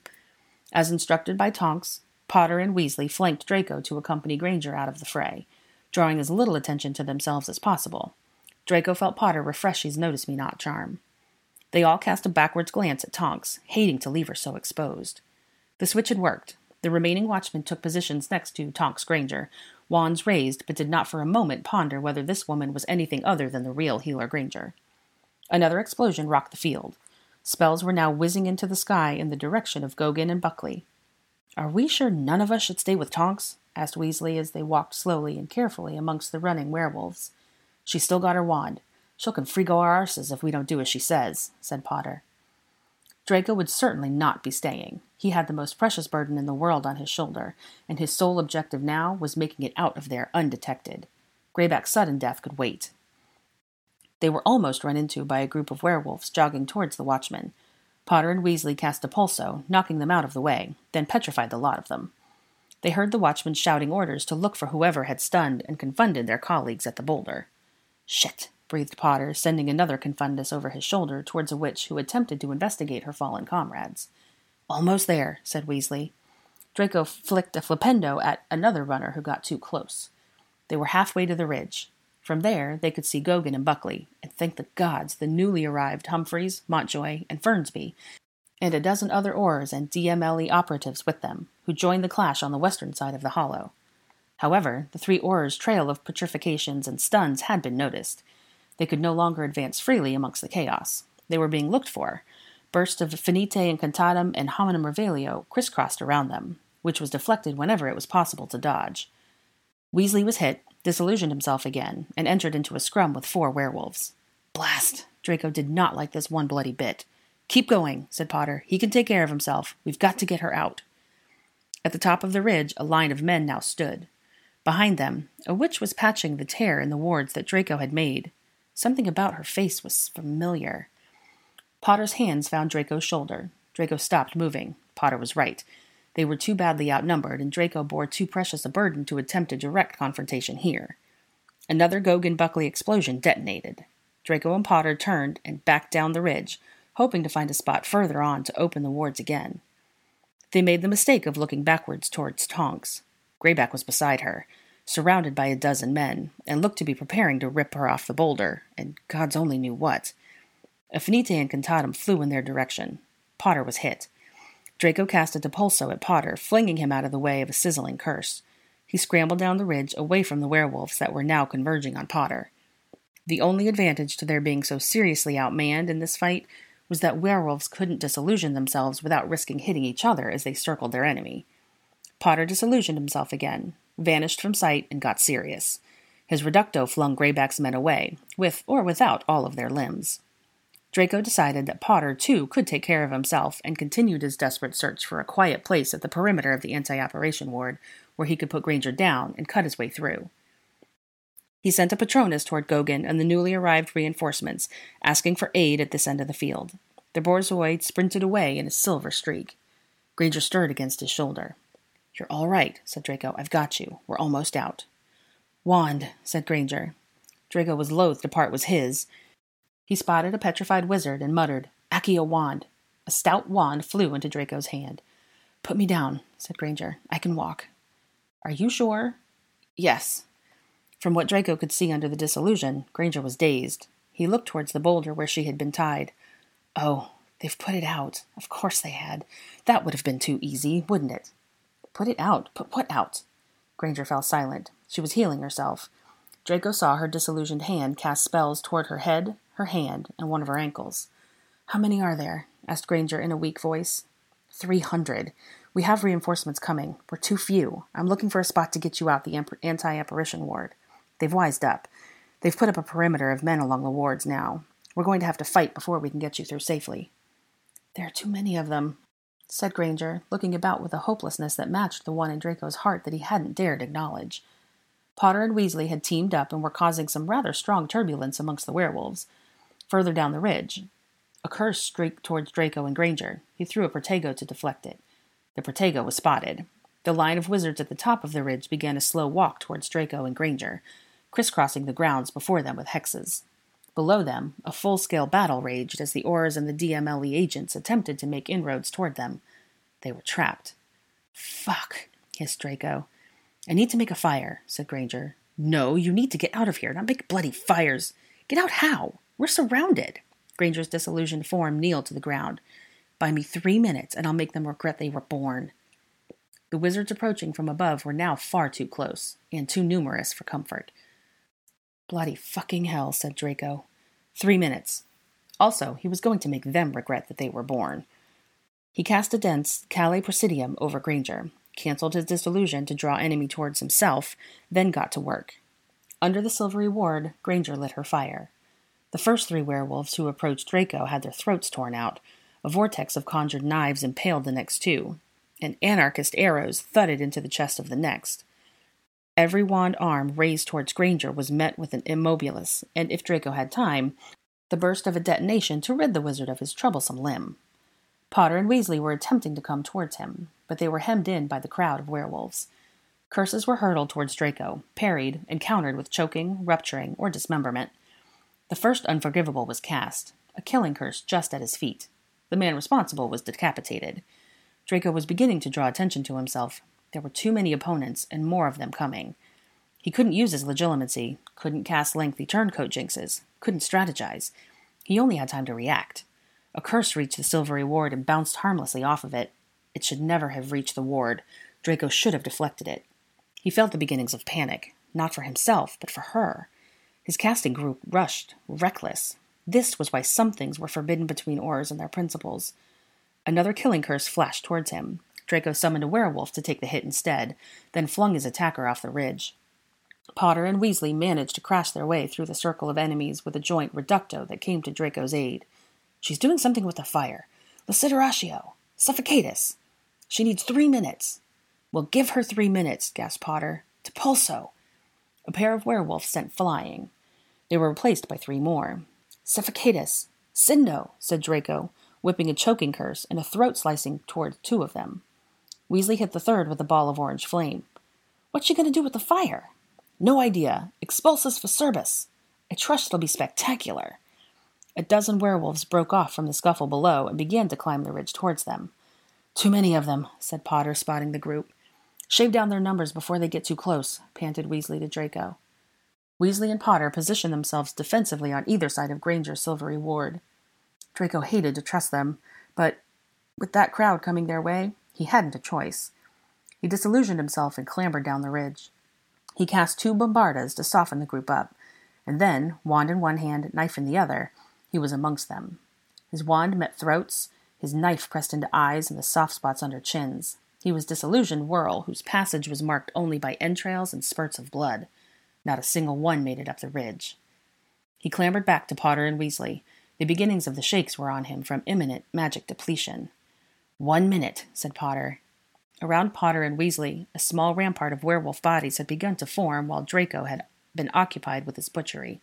Below them, Tonks, still disguised as Granger, was holding the attention of Greyback and his retinue. She was dancing about, wreaking havoc with explosions, casting Depulso at the ground to push herself away from them, and leading them on a merry chase around the battlefield. Draco watched her trip backwards and fall, saw with a thrill of fear Greyback loom over her. Then she planted a combat boot into his groin and scampered away again, dodging spells and cackling, and Draco remembered that she was a black, as well as a Tonks. Buckley had rejoined Tonks and was acting as a rearguard, putting up a defense of the alleged Granger for all he was worth. Greyback looked up at the ridge. He saw the silvery ward. He pushed his wand to his throat and in a magically amplified voice ordered his men to destroy whatever the fuck they were doing under that thing. A fresh wave of attackers came upon the 3 Aurors at the top of the ridge. They were in a storm of spells now. The ward was hit repeatedly, but deflected every spell with a metallic ping. Underneath it, Draco could hear Granger gasping out a long incantation. The fire flickered between the polyhedra. The new wave of attackers was fresh and numbered about 24. The aura shifted to desperate, back-to-the-wall defense, forming a triangle around Granger, unable to do more than deflect. They used the bodies of the werewolves to absorb the killing curses that came their way. Potter was hit by something concussive that threw him into a group of werewolves. He cast a bombarda as he landed.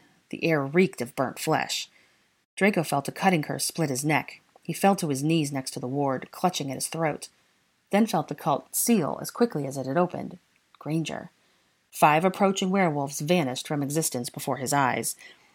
There were 5 worms on the ground where they had stood. Draco stamped on them. He felt the shakiness of magical exhaustion threaten him, casting as he flung a depulso at another werewolf. A large, glowing rune emerged from within the ward and floated towards a line of werewolves approaching from above. Draco heard a word of command. The rune dissolved into a fine golden mist.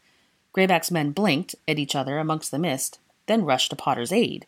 Inverted ethics. Tonks Granger was doing too well against Greyback below them. He was a brutal duelist that few could go toe-to-toe with, certainly not a healer who had last seen active combat 15 years ago. Greyback, parrying spells, his face a bloody mess, looked up towards the silver ward, at Draco and Potter and Weasley positioned around it, and finally came to realize that the Granger he was chasing, who was meeting every one of his curses with her own, was not Granger. He whipped a killing curse towards Tonks, who dodged it. "That's not the fucking healer! Finish her!" Then, with a rage-filled yell, he scrambled up the ridge towards them. The silver ward around Granger was beginning to flicker. Draco told Weasley to cover him, and panting, prepared to cast the exhausting thing again. Weasley was assailed by 3 curses at once. He deflected 2. The third hit. He went down. There were too many of them. Granger's disillusioned figure was now bent over Weasley. Draco heard a healing incantation. He turned to shout at her to return to the safety of the ward, but the ward had blinked out its last. Now, where the ward had stood, there was a fire. What was special about this damned fire? Draco could not say. A circle of runes glowed at its base.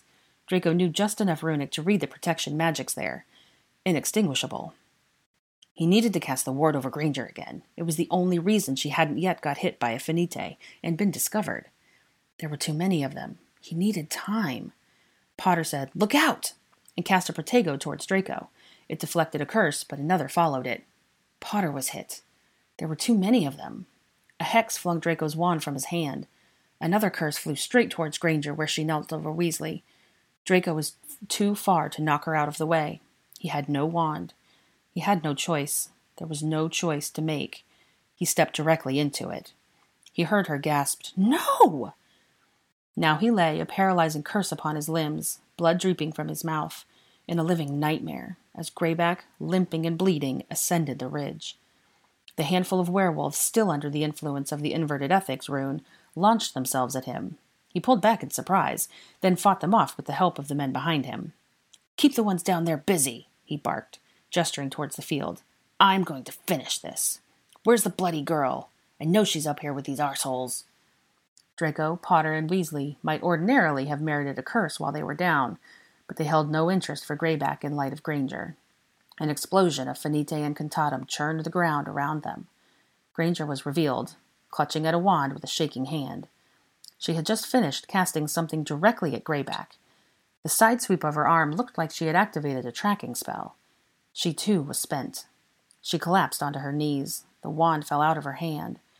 There was a stillness over the group as everyone waited for something to happen. It was going to be good. Draco, paralyzed, powerless, knew it was going to be good. It would be an enormous explosion, a mass transfiguration, summon bloody Voldemort, open the gates of hell, anything, anything. The fire burned behind Granger crackled merrily, innocuously, as though it was the byproduct of a random Confrigo on the battlefield and not the most dearly bought fire that had ever been lit. The werewolves looked at one another. Nothing happened. One by one, the werewolves began to laugh. "That's it?" asked Greyback, his long yellow teeth bared in delight. "That's what the great Granger did. So brainy, she made a fire." There was more laughter. Greyback slashed his wand at the fire to extinguish it. Someone else cast Aguamenti. The fire crackled on. Below, Greyback, the sound of a skirmish made their way up the hill. Draco heard Tonks's voice, and Gogan's, and Buckley's. "Faster, Tonks, for the love of gods!" More of Greyback's men attempted to douse the fire, to no effect. Greyback spat at it. "Leave it." He turned to Granger. "When this is all over, little girl, and I've taken care of your friends down there, I'm going to roast what remains of you on your little fire and eat you." More shouts floated up from below. Greyback looked over his shoulder, then began to circle Granger. "We'll have less time together than I wanted, but I'm going to enjoy every one of your screams." He leveled his wand at her. Draco knew that stance. There was a Crucio coming. Granger, blood-smeared, shaking from her magical depletion, stared him down. She was not afraid. Her scorn was magnificent. Before Greyback could cast anything, there was a shudder of magic. The fire behind Granger turned green. A specific kind of green. A flue kind of green. Granger smiled. Now there was a swishing sound. The werewolf scrambled anew to put out the fire. But it was being fed at the other end now, and it doubled, then tripled, then quintupled in size. Figure after black-clad figure whipped out of the fire and spun upwards, dozens and dozens of them on brooms, cackling shrilly. Granger's smile grew dangerous, self-satisfied, the kind a nun-do might smile just before it decimated an entire village. Shrieks of wild laughter filled the air. The nuns had arrived. Chapter 34. Deus Ex Machina. The sky turned black with the whirl of black robes. "What the fuck?" asked a werewolf. "Who is that?" asked another. "Nuns?" said the first. "Are you bloody joking?" said Greyback. The werewolves looked up in confusion. Then they began to laugh. Again. The nuns moved through the air together with a collaborative fluidity that could have been a warning to Greyback, if he hadn't been so busy howling with laughter. A few werewolves sent up spells. They were met with ruthless counter-curses that left the casters disfigured upon the ground, missing the majority of their faces. There was a bit of a shock, a bit of cognitive dissonance to wrestle with. Some of the werewolves began to shout and regroup. Greyback was still gasping with mockery. The nuns lined themselves above them, and, wands pointed down, group cast some sort of area effect Petrificus Totalis that froze everyone where they stood. Draco felt his limbs stiffen beyond the curse. Granger grew unnaturally still. Greyback's laugh was frozen upon his bloodied face. Silence fell. A small, white-haired nun who flew above the rest cast a detection spell at the field. Greyback was illuminated in red. The nun tutted in silence. With a swish of her wand, Greyback's rigid body was floated into the center of the field and dropped with a crunch into the blood and muck near the boulder. "Clear the innocents," said in French, waving her hand. There was imperiousness in the gesture. She was used to command. She was the prioress. A contingent of nuns flew down and levitated the figures out of the battlefield. From the insignia upon their cloaks, it was the oars and the DMLE operatives. Draco saw Tonks Granger, Buckley, and Gogan's stiff forms lifted out.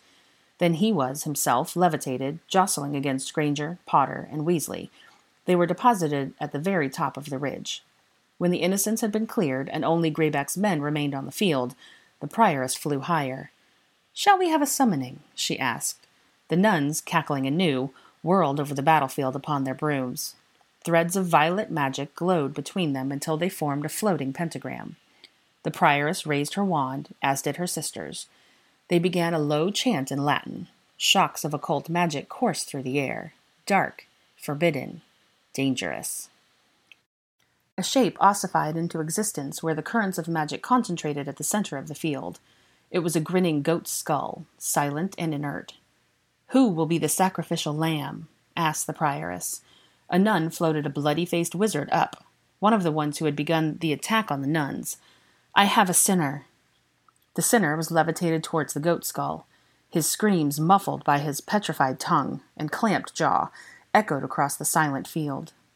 The nun flew above him and brought him in close until his forehead pressed into the back of the skull. There was a flash of red light. The man slackened. Now he looked grotesque, a hanging puppet with an oversized horned head. The nun resumed her place in the airborne pentagram. The skull trembled, then shuddered, then shook. Its eye sockets, which had been shrouded in shadow, were lit by two red flames. The man's body elongated and ripped. From within him, a form twisted and birthed itself into existence, a being of fiend fire and darkness, rending the fabric between worlds. Granger had opened the gates of hell. As it tore its way into existence, the thing vomited a sound out of the goat's skull that was half unholy laughter, half pain. It was suffering, but there was a hideous anticipation in it. Limbs took shape. The thing was tall. The skull hung at the end of a long neck. Stringy wings, black and dripping with abominable afterbirth, unfurled. Two cloven hooves reached the earth and made unhallowed ground of that place.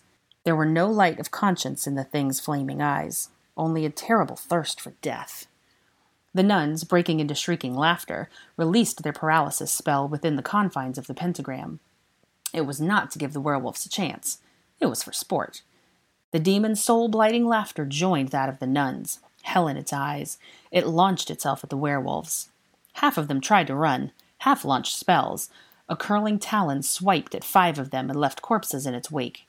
Liquid fire was disgorged and burnt a dozen where they stood. The searing blow of a wing left a group of men standing without their fronts. No faces, no skin, only guts and bone. They fell with a wet sound. Those trying to run found themselves hemmed in by the pentagram, repelled and cast back towards the demon's cloven hooves. There was the crunch of skulls being crushed and hoarse, unearthly cackle from the creature. 10 killing curses flashed green and hit the demon at the same time. They did nothing. The thing wasn't alive. It was the prince of some underworld, and they were merely stoking its fire. The spellcasters were gutted. The nuns held the pentagram. The demon dared not or could not go beyond, but it did not matter. It found its pleasure within those ungodly confines. Its rampage was sickening, hideous, perfect. The screams and its laughter mingled in a ghastly chorus. The shrieks lessened and lessened as the demon made its way through its feast. Now there was only the sound of its terrible pleasure and the shatter of bone. It saved Greyback for last. Greyback fled from one end of the pentagram to the other, desperately hammering at it with its curses. The nuns laughed. He aimed killing curses towards them. They dodged and laughed even more. The demon caught sight of its final victim. The goat skull tilted. A plume of flame emerged from black nostrils. Greyback was panicking, scrambling. He pushed his way into the pentagram and was repelled backwards. He landed by the demon's feet. It planted one cloven hoof into the center of Greyback's chest. Draco had the vast pleasure of watching Greyback torn limb from limb and eaten. The massacre was complete. There had been 200 of Greyback's men in the pentagram. Now nothing within it moved, save for the demon. The air was fetid in brimstone and sulfur and heat-curdled blood. The nuns began another chant in voices high and pure, the Lord's Prayer. As the prayer went on, the nuns drew forwards on their brooms. The pentagram shrank. A heavenly halo glowed now above each nun's head. Their crucifixes floated off of their necks, shone with a pious light. The demon hissed and spat plumes as hellfire of the bounds of the pentagram came in towards it. The field shook with its discordant, infernal screams as it was forced inwards, and inwards again, until it had curled itself into a shadowy ball. But deliver us from evil, for thine is the kingdom and the power and the glory, forever and ever. Amen. All that remained of the demon was the goat's skull. Then it, too, disappeared in a flash of red.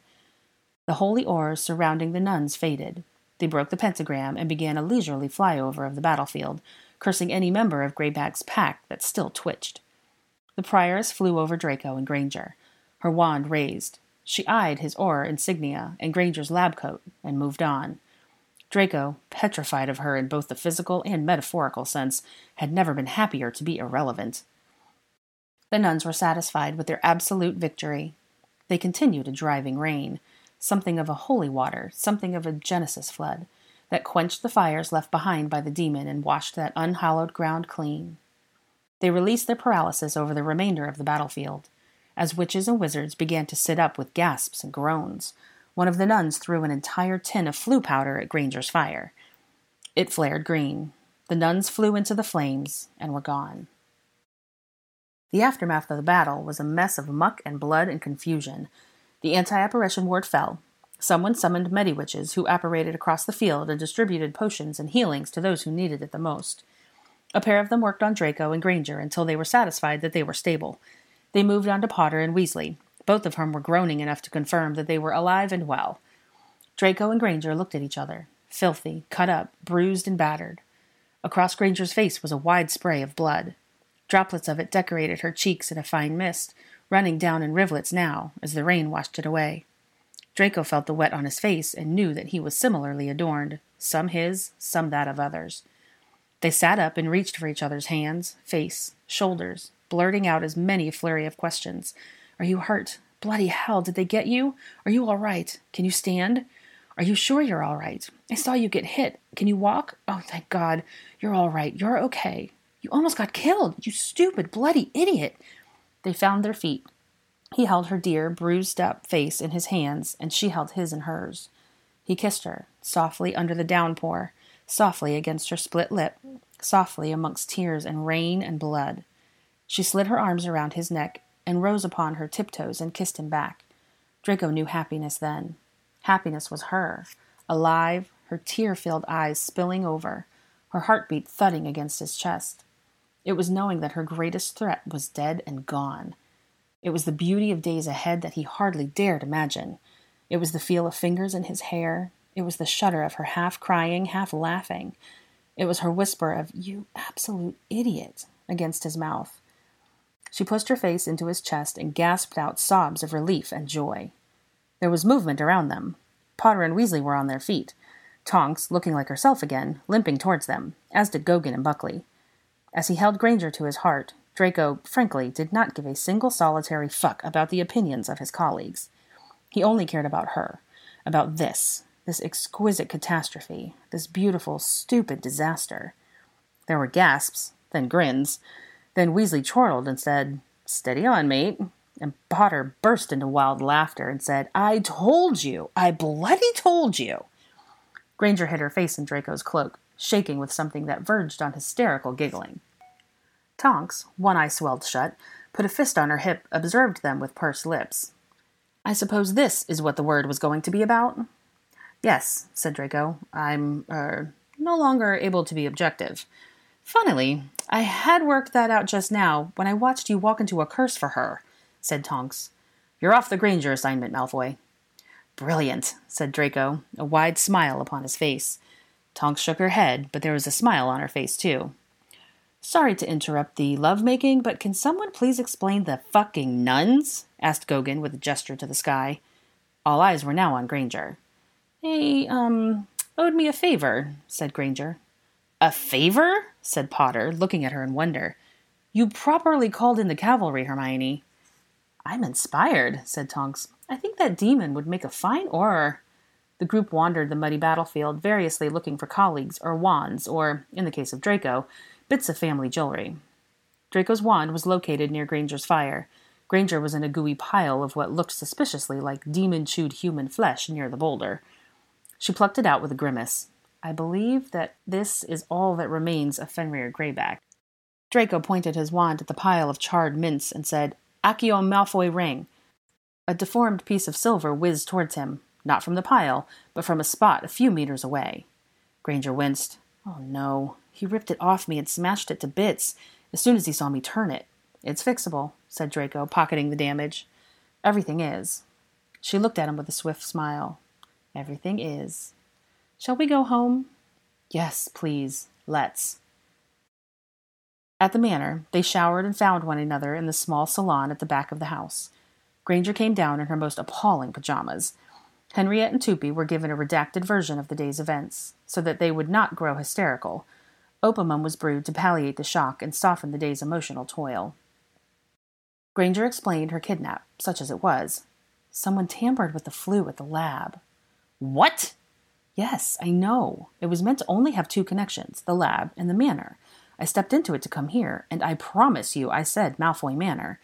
And the next thing I knew, I was spinning out onto a field, and that monster was in front of me, and they disarmed me the moment I landed. Greyback saw me twist the ring and tore it off me. I thought he was going to rip my fingers off. He was so rough. He knocked me out for trying to call for help. Absolute ulcer of a man. And, of course, Fernsby hadn't followed me into the flu. I was coming straight here. He had no reason to." Draco paced. "Who tampered with the fucking flu? I'm not even going to use my wand. I will strangle them with my bare hands. And the bloody nuns?" Granger, who was curled on the sofa with her arms wrapped around her legs, tucked her face into her knees and laughed. "I still can't believe that worked." "How?" After having seen a bit of what they were capable of at the monastery, when I returned to the skull, I thought it might be useful to, harness the nuns for our benefit, if I could. Of course you did. When I sent the skull back, I pretended to be a collector who had bought it off a gang of thieves. I told the good sisters that I was returning it to them because it was sentient, and it deserved to be in its own home. It seemed wrong to keep it. I said if they wanted vengeance on the gang, I could help them. I told them what tracking spell to look out for, that I'd activate it when the moment was right for them to exert their revenge. Granger swallowed. I didn't expect them to exert it so thoroughly.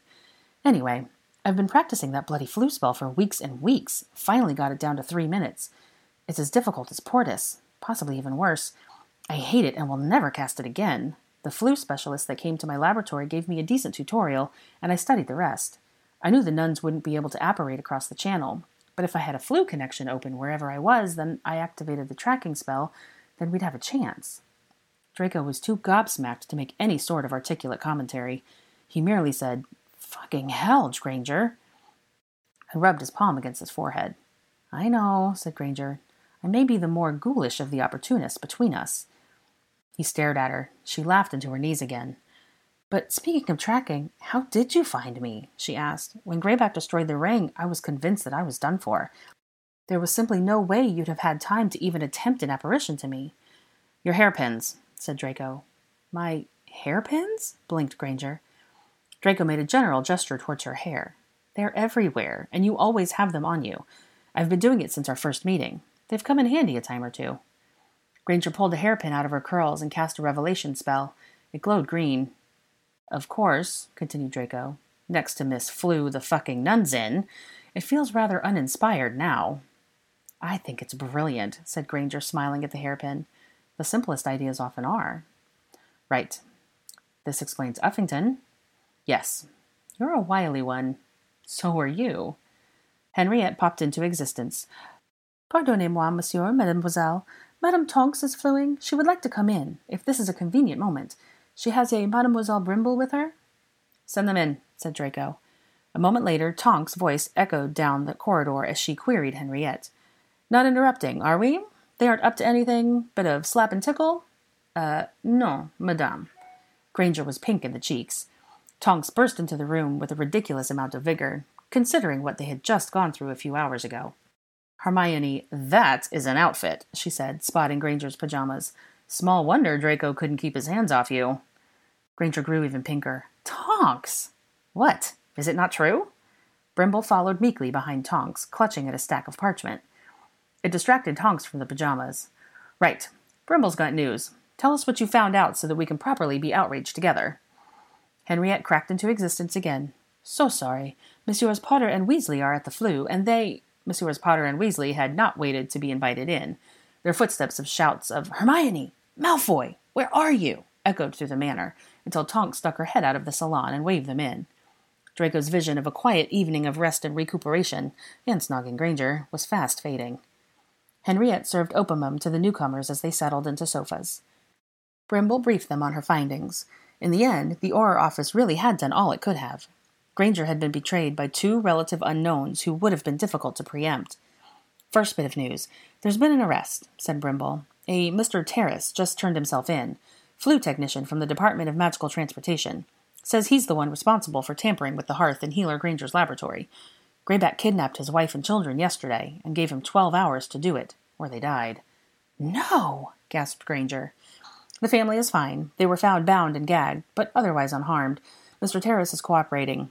It sounds as though he was quite repentant, actually. Rather a lot of crying." Granger looked at Draco. "No strangling." "Yes, strangling," said Draco, who did not find this to be an adequate excuse for what the man had done. Tonks observed them with pursed lips. "Kindly discuss your bedroom plans at another time. Brimble is talking." Granger blushed. Weasley guffawed. One of the Potter's eyes twitched. "As for my second bit of news," said Brimble, taking out a long scroll of parchment, "this is a list of the dead, the ones whose remains we could identify anyway." She held up the list. A name was circled on it. "A Miss Clotilde Fiddlewood." "Who?" said Granger. "What?" said Potter. "No," said Weasley. "Shacklebolt's assistant," said Tonks, her lips pressed into an unhappy line. "That old cacklebag," said Draco. That had been the witch who had looked familiar on the field, the one who had been patching the ward. barring their escape. Brimble nodded. We can't interrogate her, obviously, but we are speculating that she may have overheard bits of Healer Granger's very first conversation with the minister, the one that triggered his protection request. Getting word to Greyback would have taken her months. He was deep in hiding at that time. We'll be investigating what we can, and we may never know for certain, but she was one of the few individuals who could have known anything, and, of course, to find her running with Greyback's pack afterwards is rather damning evidence. They sat in silence. Granger looked shocked. Draco shook his head. Then, in the quiet, Potter said, Greyback is dead. Saying it made it real. Granger's hands found her cheeks. Greyback is dead. Greyback is fucking dead, repeated Draco and Tonks. The arsehole is dead, said Weasley. They touched their cups of opimum together. Right, said Weasley after downing his. He clapped his hands together. What's a bloke got to do to get a real drink around here? They decided to make a proper party of it. Patronuses and Jots were sent out. Soon the salon was filled with family and friends, Lupin and the kids, Potter's wife and Tots, Luna Lovegood drifting dreamily about, Granger's colleagues and star students, Shacklebolt enduring much piss-taking on his choice of assistant, Ors and their families, a host of healers. Word of the victory and party got out, and more people began to pour in, many in sleepwear because of the late hour. Longbottom and Pansy, Zabini and Patel, the entire Weasley clan, God's help Draco, Macmillan and the other ministry colleagues, and finally, Theo in a set of ridiculously sheer men's pajamas. Henriette, Tupi, and the kitchen elves were delighted to assist in the merrymaking. Tupi plied Weasley in particular with the hardest stuff in his cellars. At some point during the festivities, Potter and Weasley waylaid Draco as he was making his way towards Granger. Draco found himself pressed into a corner by his favorite colleagues. They were all properly sloshed. "What?" said Draco. "I knew it. I knew you were up to something," said Potter, leaning in so close that his boozy breath wafted up Draco's nose. "I saw how you looked at her." Draco pushed him away. "Back off, you specky fucker. What are your intentions with Hermione?" "My intentions? If we return to the Victorian era, are you her father?" "Answer the question, Malfoy," said Weasley with what was presumably meant to be a threatening loom. It ended up less than intimidating as he finished the movement by resting his head on Draco's shoulder. "I haven't any intention," said Draco. "Get off me." He held Weasley at arm's length. "You smell good," said Weasley. "He smells good," he repeated to Potter. "Does he?" Potter came in for a whiff. "Get away," said Draco, now holding Potter at arm's length too. "Did you do something to her?" asked Weasley, one eye narrowed in suspicion. The other was closed and taking a nap. "Douse her with the love potion?" "Of bloody course not. Women fall for me all the time. I know that's a novel concept for you." "What about you?" asked Potter. "Are you in love with her?" That's none of your business. Why don't you ask her if she dosed me?" "Because she's not a scoundrel like you," said Potter. "A miscreant," said Weasley. Draco attempted to say "tisk," but all he could hammer out at that came out was a raspberry. "You're both under the delusion that she's a perfect angel, but she's 10 times the scoundrel I am. That's why I—" "You what?" asked Potter. "Like her." "You like her?" "Yes." "You're her aura, you know," said Potter, aiming a vague finger at Draco's direction. "That is unprofessional. Not allowed." Unprofessional, repeated Weasley. "Was her aura, and I never—" "We didn't cross the line. If we did, it didn't really happen." Potter blinked unfocused eyes. "Did it, or didn't it happen?" "Dreams. By a window ledge. Fantasies. In Spain. Nothing was real. It was Sam Hain, you know? We got drunk on fire. Genuinely, you have to admire the Spanish. They know how to make it drink. Or was it the Celts? Anyway, it was all fantasies. Gorgeous fantasies." "Stop talking to us about your fantasies," said Weasley, looking alarmed. "They are excellent, though." "Right. My favorite one is when she—" "No," said Potter, pressing his hand to Draco's mouth. "Do not." Draco beat his hand away. "Why are your fingers sticky?" Potter looked at his fingers with intense focus. "Treacle tart," he declared with a firm nod. "There isn't any treacle tart." Weasley, endeavoring to be helpful, poured his fire whiskey on Potter's hand and all over Draco's shoes. "Thank you," said Potter gravely to Weasley as he wiped his hands on his robe. "You are a true friend." "You idiot! Now my toes are moist, spat Draco, unlike Malfoy, who is a tosser. Listen, Malfoy, if you do anything to hurt her, we will yurter you, murder you, kill you in cold blood, said Weasley. Set fire to your house, liberate your elves. I would never do anything to hurt her, said Draco in a rare drunken plunge into genuine honesty. Wouldn't you? No. Right. It's none of your fucking business, as I've just said. Weasley grasped Draco's collar, and with a kind of plaintive desperation said, You promise you'd never do anything to hurt her? Yes. Weasley pressed his forehead to Draco's and stared into his eyes. I think he's telling the truth. Stop that. Get off me. You're not a legilimens. Do we give him our blessing? Asked Potter, frowning into space. I don't need your fucking blessing, said Draco. It would matter to Hermione, said Weasley. She doesn't need it either, said Draco. Tell him that we'll kill him if he hurts her, said Potter. We already did, said Weasley, I think. Right. Do you think we should just kill him now? Asked Weasley. Preemptively? Asked Potter. Yeah, I reckon that'd be the proper proactive of us. I like it. Draco pushed Weasley away. For fuck's stop breathing on me, Weasley. Ugh, why are you so moist? Why is everything moist and sticky? Get away. Right, I would never hurt her. She's genuinely important to me. I care about her. A lot. Too much, really. To an idiotic degree. I wish I didn't.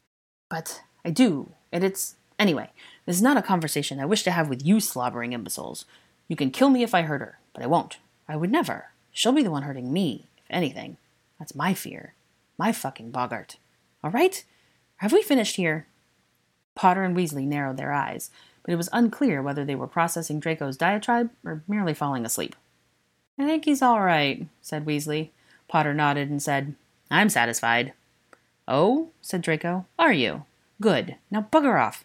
I need to change my shoes because you are literally incapable of holding a glass upright. Tupi, fresh shoes and socks, please. Weasley had an accident. They rejoined the party, got even more drunk, and pissed away the night in high spirits. Draco had fallen asleep on one of the sofas. He awoke at dawn with a stiff neck and a throbbing headache. He rose and stepped over bodies in various states of consciousness. Granger was nowhere to be found. Henriette was making her way through the salon, placing a croissant and a hangover potion beside every snoring guest. "'Where's Mademoiselle?' asked Draco. "'I believe she went to take some air, monsieur,' said Henriette. "'Shall I call her?' "'No, I'll find her.' Draco downed one of the hangover potions. Then he stood at the window and sighed a melodramatic sigh. "'Is everything all right?' asked Henriette. Draco pressed his forehead to the cold window. "'No,' Henriette approached. "'What is the matter?' "'Henriette? Oui?' Je suis un sans-soleil. Ah! Je l'aime de tout mon cœur, de tout mon être. Henriette put down her plate of croissants and wrung her hands. Don't be happy yet, said Draco. No? No, I haven't told her, but I am going to tell her. I am off to bare my soul, Henriette. Henriette watched him go with tears in her eyes and her hands clasped to her chest. Bon courage, monsieur, she said in a whisper. The December dawn brightened the eastern sky. Draco found Granger amongst silver birch and rising mist, walking a slow walk through the trees. It was cold. She looked pale and tired as she stepped along the path. She had wrapped herself in a sort of shawl that looked suspiciously like one of Draco's handkerchiefs, transfigured. Her hair was only half pinned and tumbled down her back. She spotted him in the distance. She paused and watched him come to her amidst the frozen gorse and fence edge. Everything about her seemed distinct and sharp, uncannily so. Breath misting from between parted lips, fingers gripping the shawl, dark lashes around her bright eyes. "'You're awake early,' she said, with a kind of soft surprise. When Draco continued to stare at her like a love-struck cretin, she asked, "'Are you all right? Is something the matter?' He was taken by a kind of fool's courage, an idiot's courage. It was true courage, for all of that. After this, things would never be the same. "'Yes, something is the matter,' said Draco. "'Oh? Something is very the matter. I need to tell you something. It's stupid and probably a bad decision, but it feels like it's going to kill me if I don't, so—' Granger was regarding him with curiosity, with something serious. With her puzzle-solving look, she pulled the shawl more closely around herself. While he was going to solve the bloody puzzle for her, right now. I don't want to maintain the equilibrium, said Draco. I don't want to quash anymore. The equilibrium? Repeated Granger. Quash? The back and forth, the not daring to do more, the not crossing the line, the blaming of booze for my lapses, the pretending I don't care for you, that I wouldn't die for you. I suppose that ship has already sailed, anyway, the denying, suppressing, slowly suffocating my heart, all of that. Draco took a moment to compose himself. Not composed at all, he continued. You're fucking brilliant and beautiful beyond anything. It's actually quite unfair that one person should have all of those attributes. I want to be more than your aura. I want you to be more than my principal, or healer, or any of your many and diverse titles. I've fallen for you, despite what I've been, I swear to you, a most sincere railing against. I know it was wrong, inappropriate, contravened all the protocols, all the rot. I did everything a man could do to quash those feelings, but I failed. You are too much. I couldn't withstand you. You found fissures in my defense, and you tore them into bloody great rends. And then you came to live in my heart, like some sort of light in a dark place. And the worst part is, I know you didn't do it on purpose. I know you didn't ask for it. I know you were just being you, your stupid, brilliant, do-gooding self. But you are, as it turns out, everything I want. He dared to look at her. There were tears in her eyes. Right, now I've bloody made you cry. Brilliant. Me? Asked Granger in a shaky voice. I'm the one finding fissures. I couldn't withstand you. What? Granger took a breath. I keep trying to control it, but it's stronger than me. I don't want it. I didn't want it. I don't know what I want. Yes, I do. I want one sodding night without thinking about you. I want to be in the same room as you without feeling that I'll die if I don't touch you. If I do touch you, I want my head to be in my own again. I want my heart. But you're in them both, you idiot. You're driving me round the bend. She brushed away a tear. I just want to know a bloody moment of peace without you in my brain, but that is apparently too much to ask for. What about me? I can't cast the thought of you from my mind. Your smile, you doing arithmancy? Bloody Spain. Do you know what my amortentia smells like? Do you know how much you haunt my nights? I hate this, sniffed Granger. It's rubbish. I hate not being in control. I shouldn't have any sorts of feelings for you. This is your fault. My fault. Why did you have to be so what? Granger threw her hands into the air. So everything. You were meant to be an arrogant, moderately competent orer. You weren't meant to be funny and endearing and heroic and gentlemanly when it mattered. You weren't meant to literally charm my knickers off and, worse still, worm your way into my heart. Speak for yourself, said Draco, outraged. You're the wormy one. You weren't meant to be an insufferable swat with those presents I can't stand. Not someone whose company, laughter, kisses, everything I ended up craving like a bewitched, lovesick fool. Do you know how many bloody dates I went on to push you out of my head? I went on a date with that stupid gardener. What? You set me up. Gods, how could I be in love with you? You're Draco Malfoy. And me? I'm in love with Hermione Granger. Head over fucking heels. I don't do love. I can't even say the word. It feels horrid in my mouth. I should never have accepted this arrangement, said Granger, addressing the sky. I should have insisted someone else, the moment I saw your stupid name on that stupid letter telling me that I had been assigned to you. I tried, said Draco. I was told not to have a complex about Granger. Well, here we are. A complex? And now I have one. Yes, a complex. A great bloody complex about Granger, beyond their wildest expectations. I don't want your complex. Well, you have it, and far more besides. Silence fell. Granger wiped away a tear. Draco took a step closer to her. Their hands reached for one another. I feel as though I've given you a part of me that you could break, said Granger. Please don't break it. I shan't break it. I would never. Potter and Weasley have informed me that they will kill me if I hurt you. Not that their threats count for anything. And you have a part of me. I'm sick over it, and you'd better not break it. I would never. And why must you be so beautiful, even when you're crying? How do you make looking like a hungover vampire so alluring? I'm going to snog the living daylights out of you. Her smile broke through the tears, a flash of sun. She was happiness aglow in his veins. She had his little black heart in its entirety. He closed the distance between them. He held her face in his hands. Their breath misted together in the cold air. The sun rose in earnest, and it brightened the snow. and greened the grass, and wreathed them in light. He kissed her, and it was the sweetest, most searing, most wondrous thing to finally be able to do so, without interruption, without excuses, without breaking away. To do it knowing that his torment was shared, and had therefore become something else, a relief, a thundering joy. He had a part of her, and she had a part of him, and it was going to be something beautiful. Could there be anything sweeter? Could there be any more bliss than this? Chapter 35. Dynamic Fluid Exchanges, a Practical Model. The innocence of the kiss turned to something heavier as Draco made good on his promise to snog the living daylights out of Granger. She ran her fingers through his hair. He backed her into a tree. She had his collar in her fist and was using that as leverage to either pull him in closer or pull herself up higher, with the pleasurable result of tongue on tongue. Draco felt the lack of the ring. He had grown accustomed to the thing keeping him apprised of Granger's heart rate. He solved the problem by finding pulse points along her throat with his mouth, which gave him a much more immediate and tactile accounting of her feelings.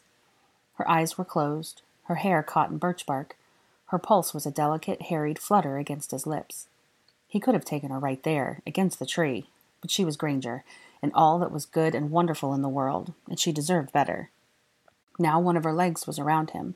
He hoisted her up higher, one hand on her arse, and pressed himself against her. "I think I should like to, perhaps, go back inside," gasped Granger with a kind of questioning, as though he would say anything but yes, God's yes. "I want you," said Draco into her mouth, in all senses of the term. "All of them. Well, shall we? Shall we begin with one?" "Yes, the lowest common denominator," said Draco. He pushed his cock into her harder, in case he was meaning was not resoundingly clear. "Will you accompany me to my rooms?" "Don't you mean your chambers?" asked Granger in a breathy drawl. Draco took her hand and began to pull her towards the manor. "Don't be cheeky, or I shall make you regret it." Granger smiled at him. He stopped to kiss her hard. They stumbled back to the manor, hand in hand. They crept upstairs through the back stairway near the kitchens, like naughty teenagers, to avoid being seen by their multitude of guests. Upstairs, Granger looked about Draco's rooms curiously, passing through the sitting room, the dressing room, peeking into the bathroom, and finally coming to the bedroom. "What are you smiling about?" asked Granger, looking at Draco over her shoulder. He was smiling. "Oh?" Draco closed the door behind him and flung up a few words. "It is delightful to finally have you here in person." "Have I been here in other states?" asked Granger, running her hand up the bedpost, which shouldn't have been as provocative as it was. Draco laid himself on the bed. "Many. Dream versions of you, terribly naughty fantasy versions of you. You must tell me about the latter." Draco wanted to follow up with something clever and sexy, but Granger chose that moment to shed her shawl and expose her hideous pajamas. "Gods," said Draco, instead of the clever and sexy thing. "Whatever is the matter?" asked Granger. "Don't you like these? Am I curdling your jizz?" "You are a vision," said Draco. Granger ran a seductive hand down her tartan-lined hip. "Aren't I? Take me, I'm yours." "You mustn't say things like that unless you mean them." "I do mean them." "Well then," said Draco, "come here. I must divest you of those things before we go any further." Granger clambered onto the bed. "I thought they added a bit of Scottish panache. The Scots have no panache. Don't put those words together. They've got loads of panache. I am going to buy you so many inappropriate muggly negligee things that you will have a new one to wear every night." He began to undo her buttons. "Likewise," said Granger, observing his progress. "Theo's pajamas inspired me. We can find you something even better. Something with a penis hatch." "A penis hatch?" "Yes, for ease of accessibility. A little opening." "Little? I'm sorry. A gaping opening. A veritable chasm." "Oh."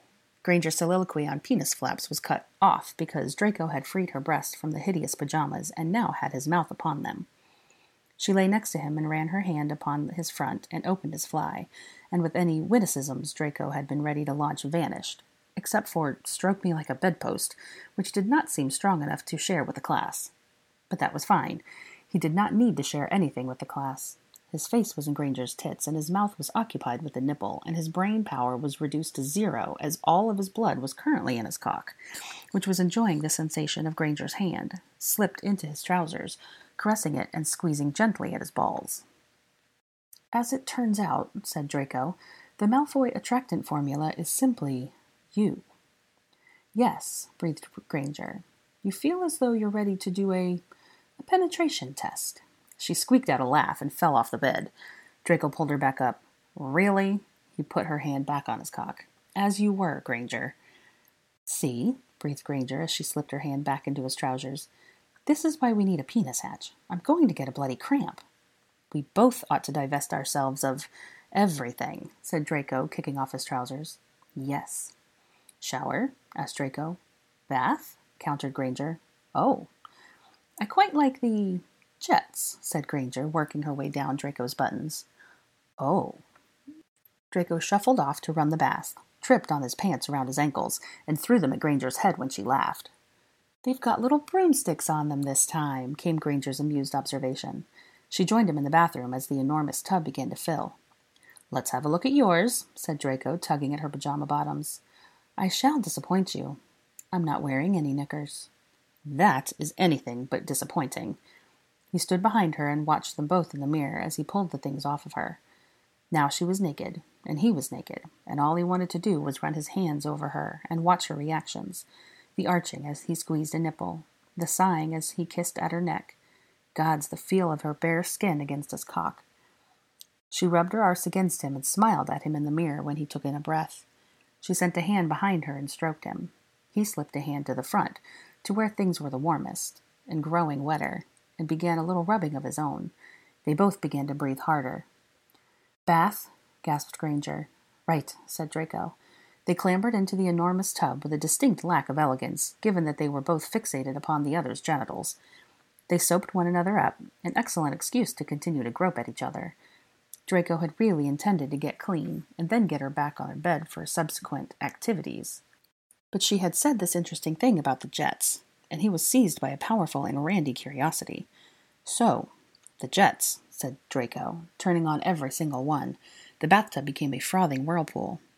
"Yes," said Granger. "Show me," said Draco. "Wouldn't you rather participate?"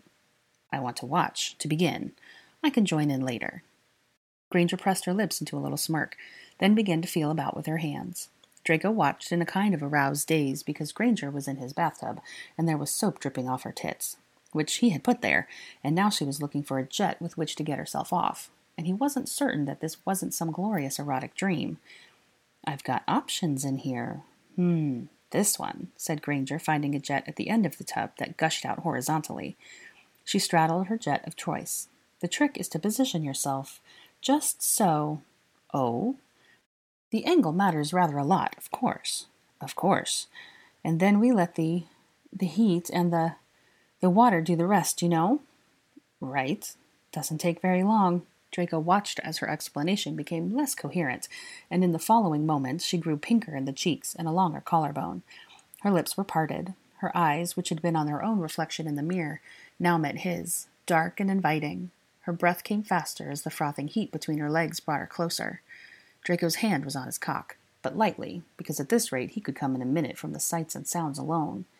He ran a hand down her breast and teased at her own nipple. "Fucking hell, Granger." Her answer was a smiling, She gestured to Draco to come position himself behind her, which he obviously did with alacrity. Now he could see the two of them in the mirror. Granger bent over her and hooked her fingers along the edge of the tub. The jet frothed at the front of her, while Draco was presented with a very wet and slick way in, just above the waterline. He put his hands on her hips. They make excellent handles, by the way. The way in was snug. She felt engorged. He watched himself enter her, the way his head opened her up as he nudged herself in, the way her wetness and his mingled when she pulled out again.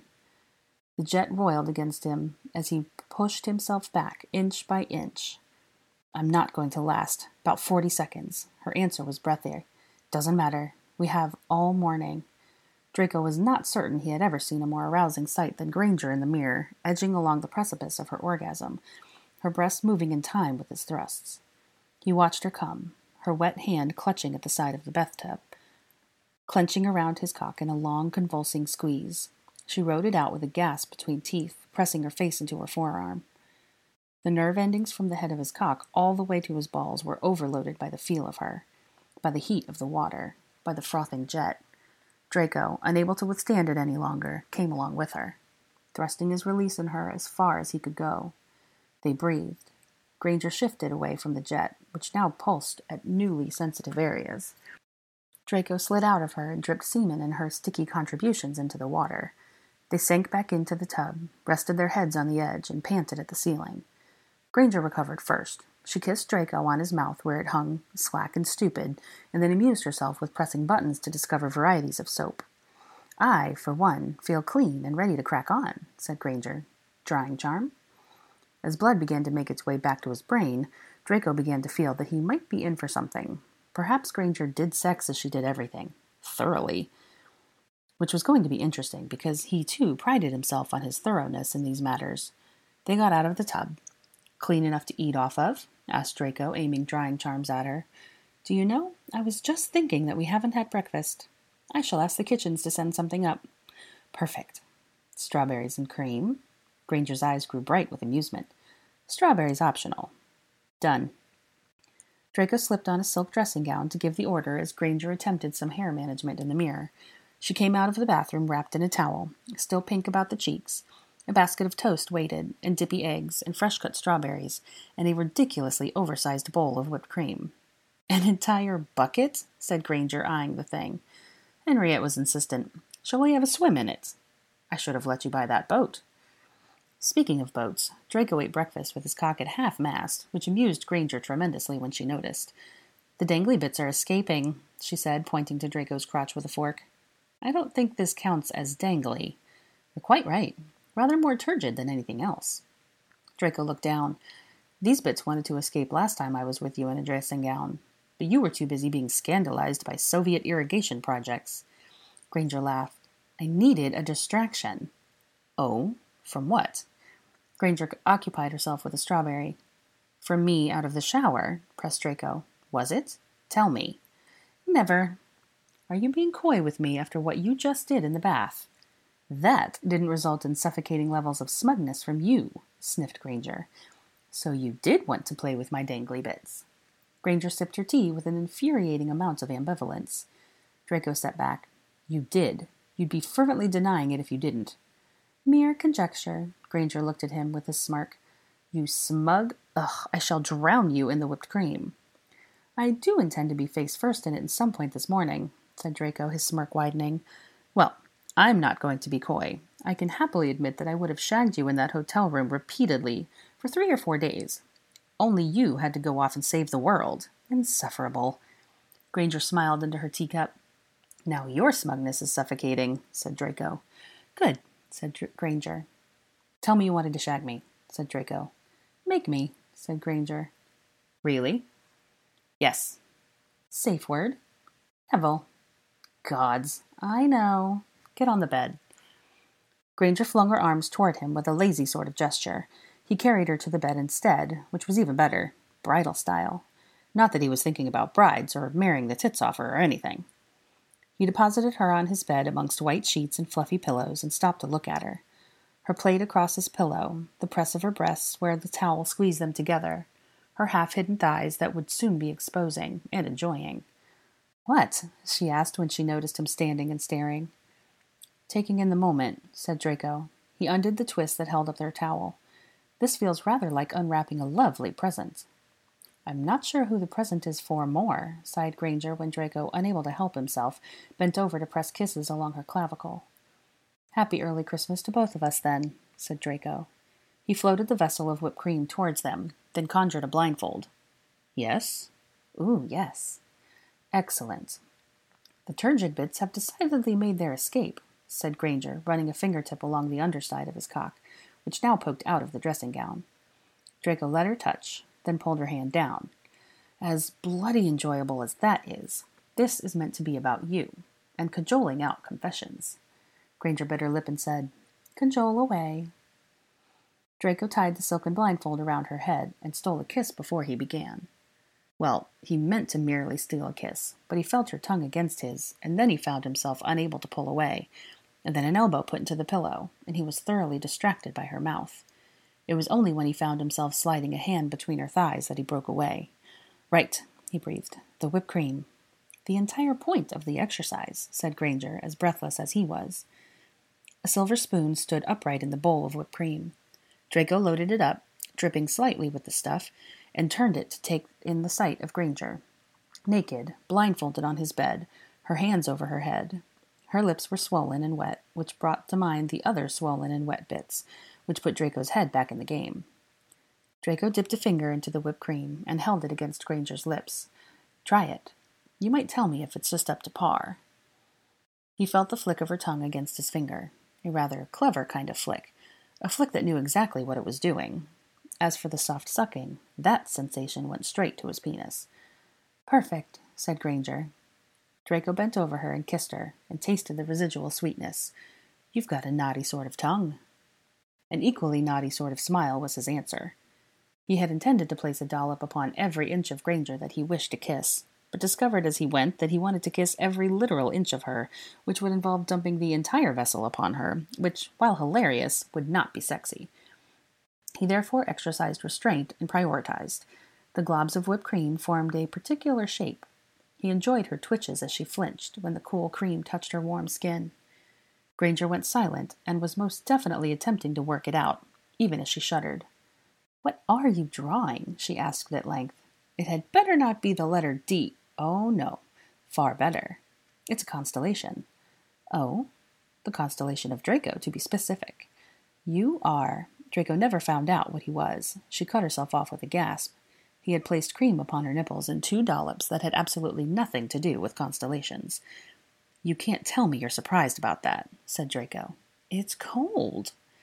"I shall warm it up, sharpish," said Draco, drawing creamy lines up her thighs toward the juncture between her legs. He set aside the cream and began. His mouth followed a trail down from her sweet mouth to her neck, across her collarbones, and to her breasts. The contrast between the cruel cream and the warmth of her stiffened nipples was gorgeous. "Delicious," said Draco. Granger, arching her back, breathed out a kind of agreement. Her hands were at her sides, pressed into the mattress. One of her legs twitched up and brushed against Draco's erection. It was tempting to indulge in a bit of frottage against her, but he refrained. Instead, he kissed and licked his way down her stomach, and then, just when he had reached the interesting bits, and Granger had grown quite still, he stopped, and kissed the cream off of her left thigh. Granger breathed out, and made his way up the soft skin and cream, all the way to the innermost part of her thigh. Granger breathed in. Her fingertips pushed into the mattress. He stopped again, and turned his attention to the line of cream going up her right thigh. The sigh that was followed was frustrated. "I can feel your smirk," said Granger, as Draco worked his way back up. "Oops," said Draco. "Insufferable. Draco had tasted his tart. "Now I begin my interrogation," said Draco. "I must be strong," said Granger. "Tell me about the Seneca," said Draco, teasing at her with a fingertip. He found her slick, a mix of her earlier activities and new arousal. "What do you want to know?" "Why wouldn't you look at me?" He pressed his finger into her, 1, 2 knuckles deep. She groaned out approval and said, "You already know." "I love to hear it." "Because you were stupidly attractive. No one has any right to strut about looking like that, all steaming and dripping. I didn't want to look up because I didn't want to know. Didn't want those pictures in my head. Looked away, of course. Damn you."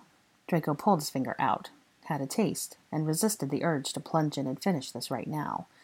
He was no longer certain who the fuck was teasing whom.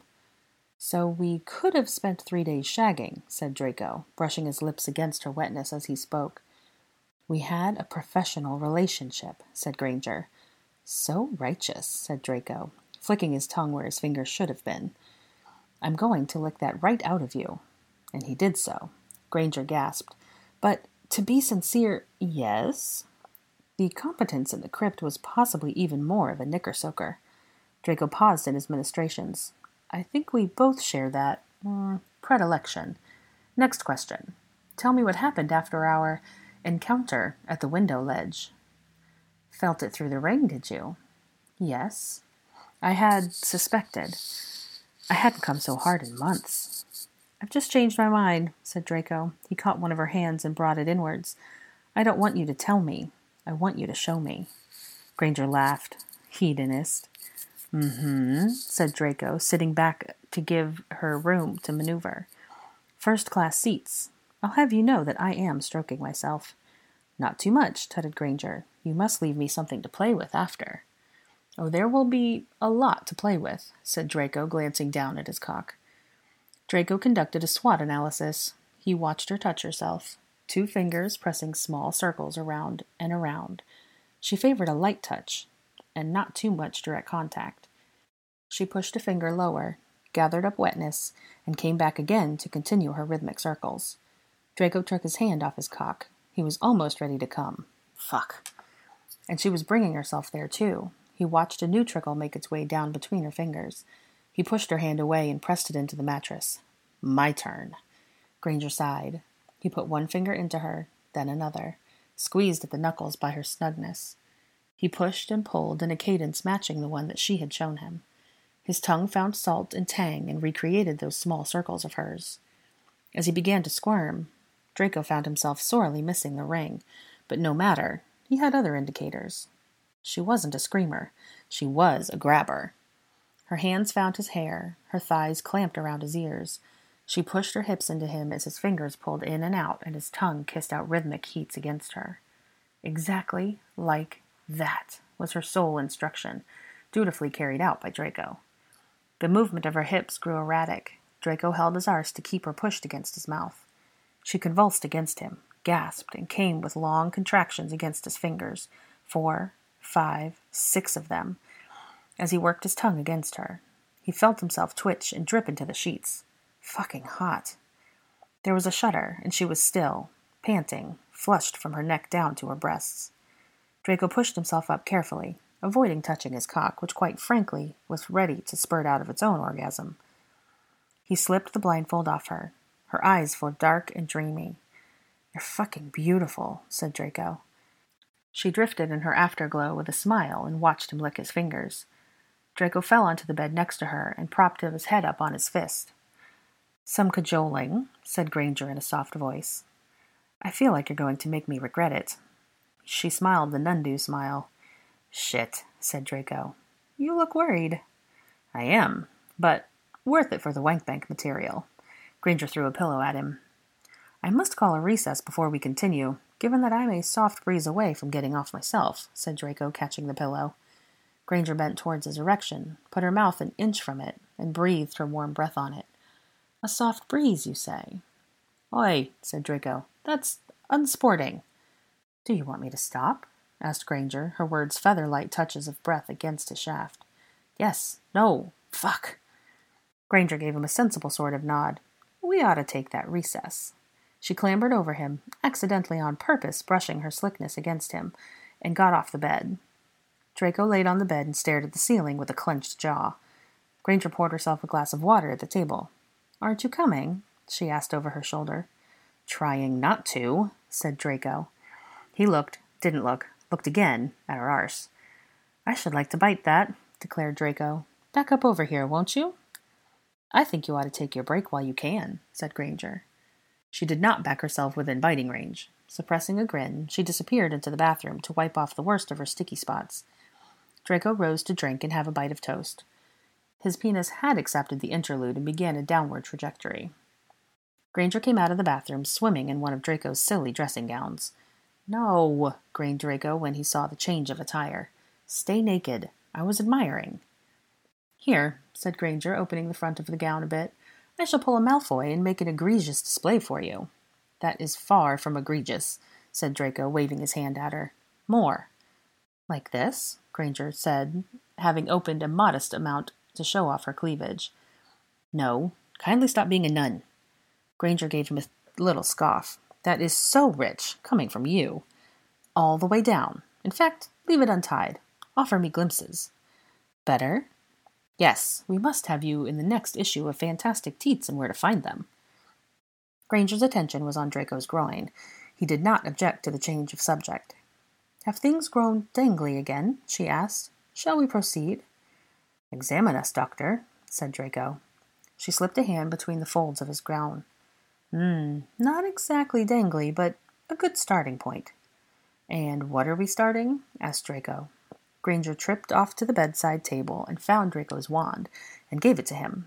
I should like you to conduct a spot of legitimacy on me to find out. Well, that was new and exciting. Oh? Granger stood before him. Draco, his eyes raised, and asked, You're sure? Yes. Legilimens. It felt surprisingly intimate, entering a mind that was so willing to have him. He felt the warmth of her, the currents of intelligence, complexities, and knowledge. She offered a thought to him. The scene was a long daydream delight. Oh, said Draco, pulling out of her mind, his eyebrows raised. Are you game? Asked Draco. Obviously. Safe word? Prolapse. You horrid man. She guided him towards the bed with a hand around his penis.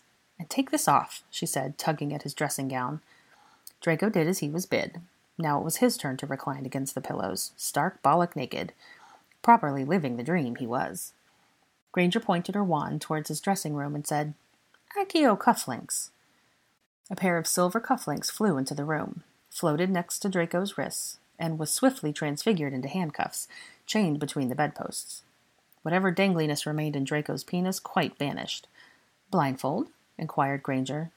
Draco, feeling preemptively dazed, said, Fuck no, I want to watch. Very well, said Granger. She settled herself beside him, propped her head upon her palm, and began to drip delicate fingers along his body, slightly languid, slightly exploratory. You really are the platonic ideal of a man, she said. I don't want to be a platonic anything with you.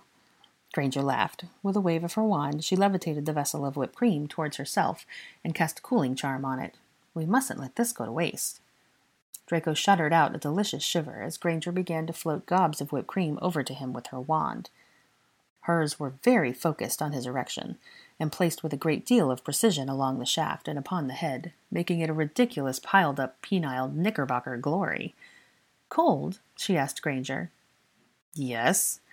Perhaps my plan is to induce shrinkage, so that I might better get my mouth around it. Very clever, breathed Draco as she began to lick her way up his stomach, but I worry that your mouth anywhere near it will have the contrary effect.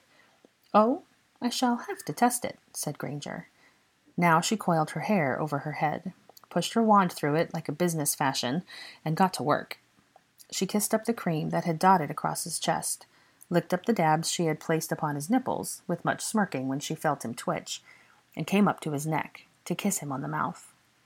Delicious. One of his hands jerked forwards to snatch at the back of her neck and hold her there, only the handcuffs. Oh, no, said Granger. Draco hooked a leg around her instead, but it was not the same. His kiss went from deep and sweet with tongue to a feather-light aversion, brushing just across his lips. He made a sound of discontent when she pulled away. She moved lower and lower.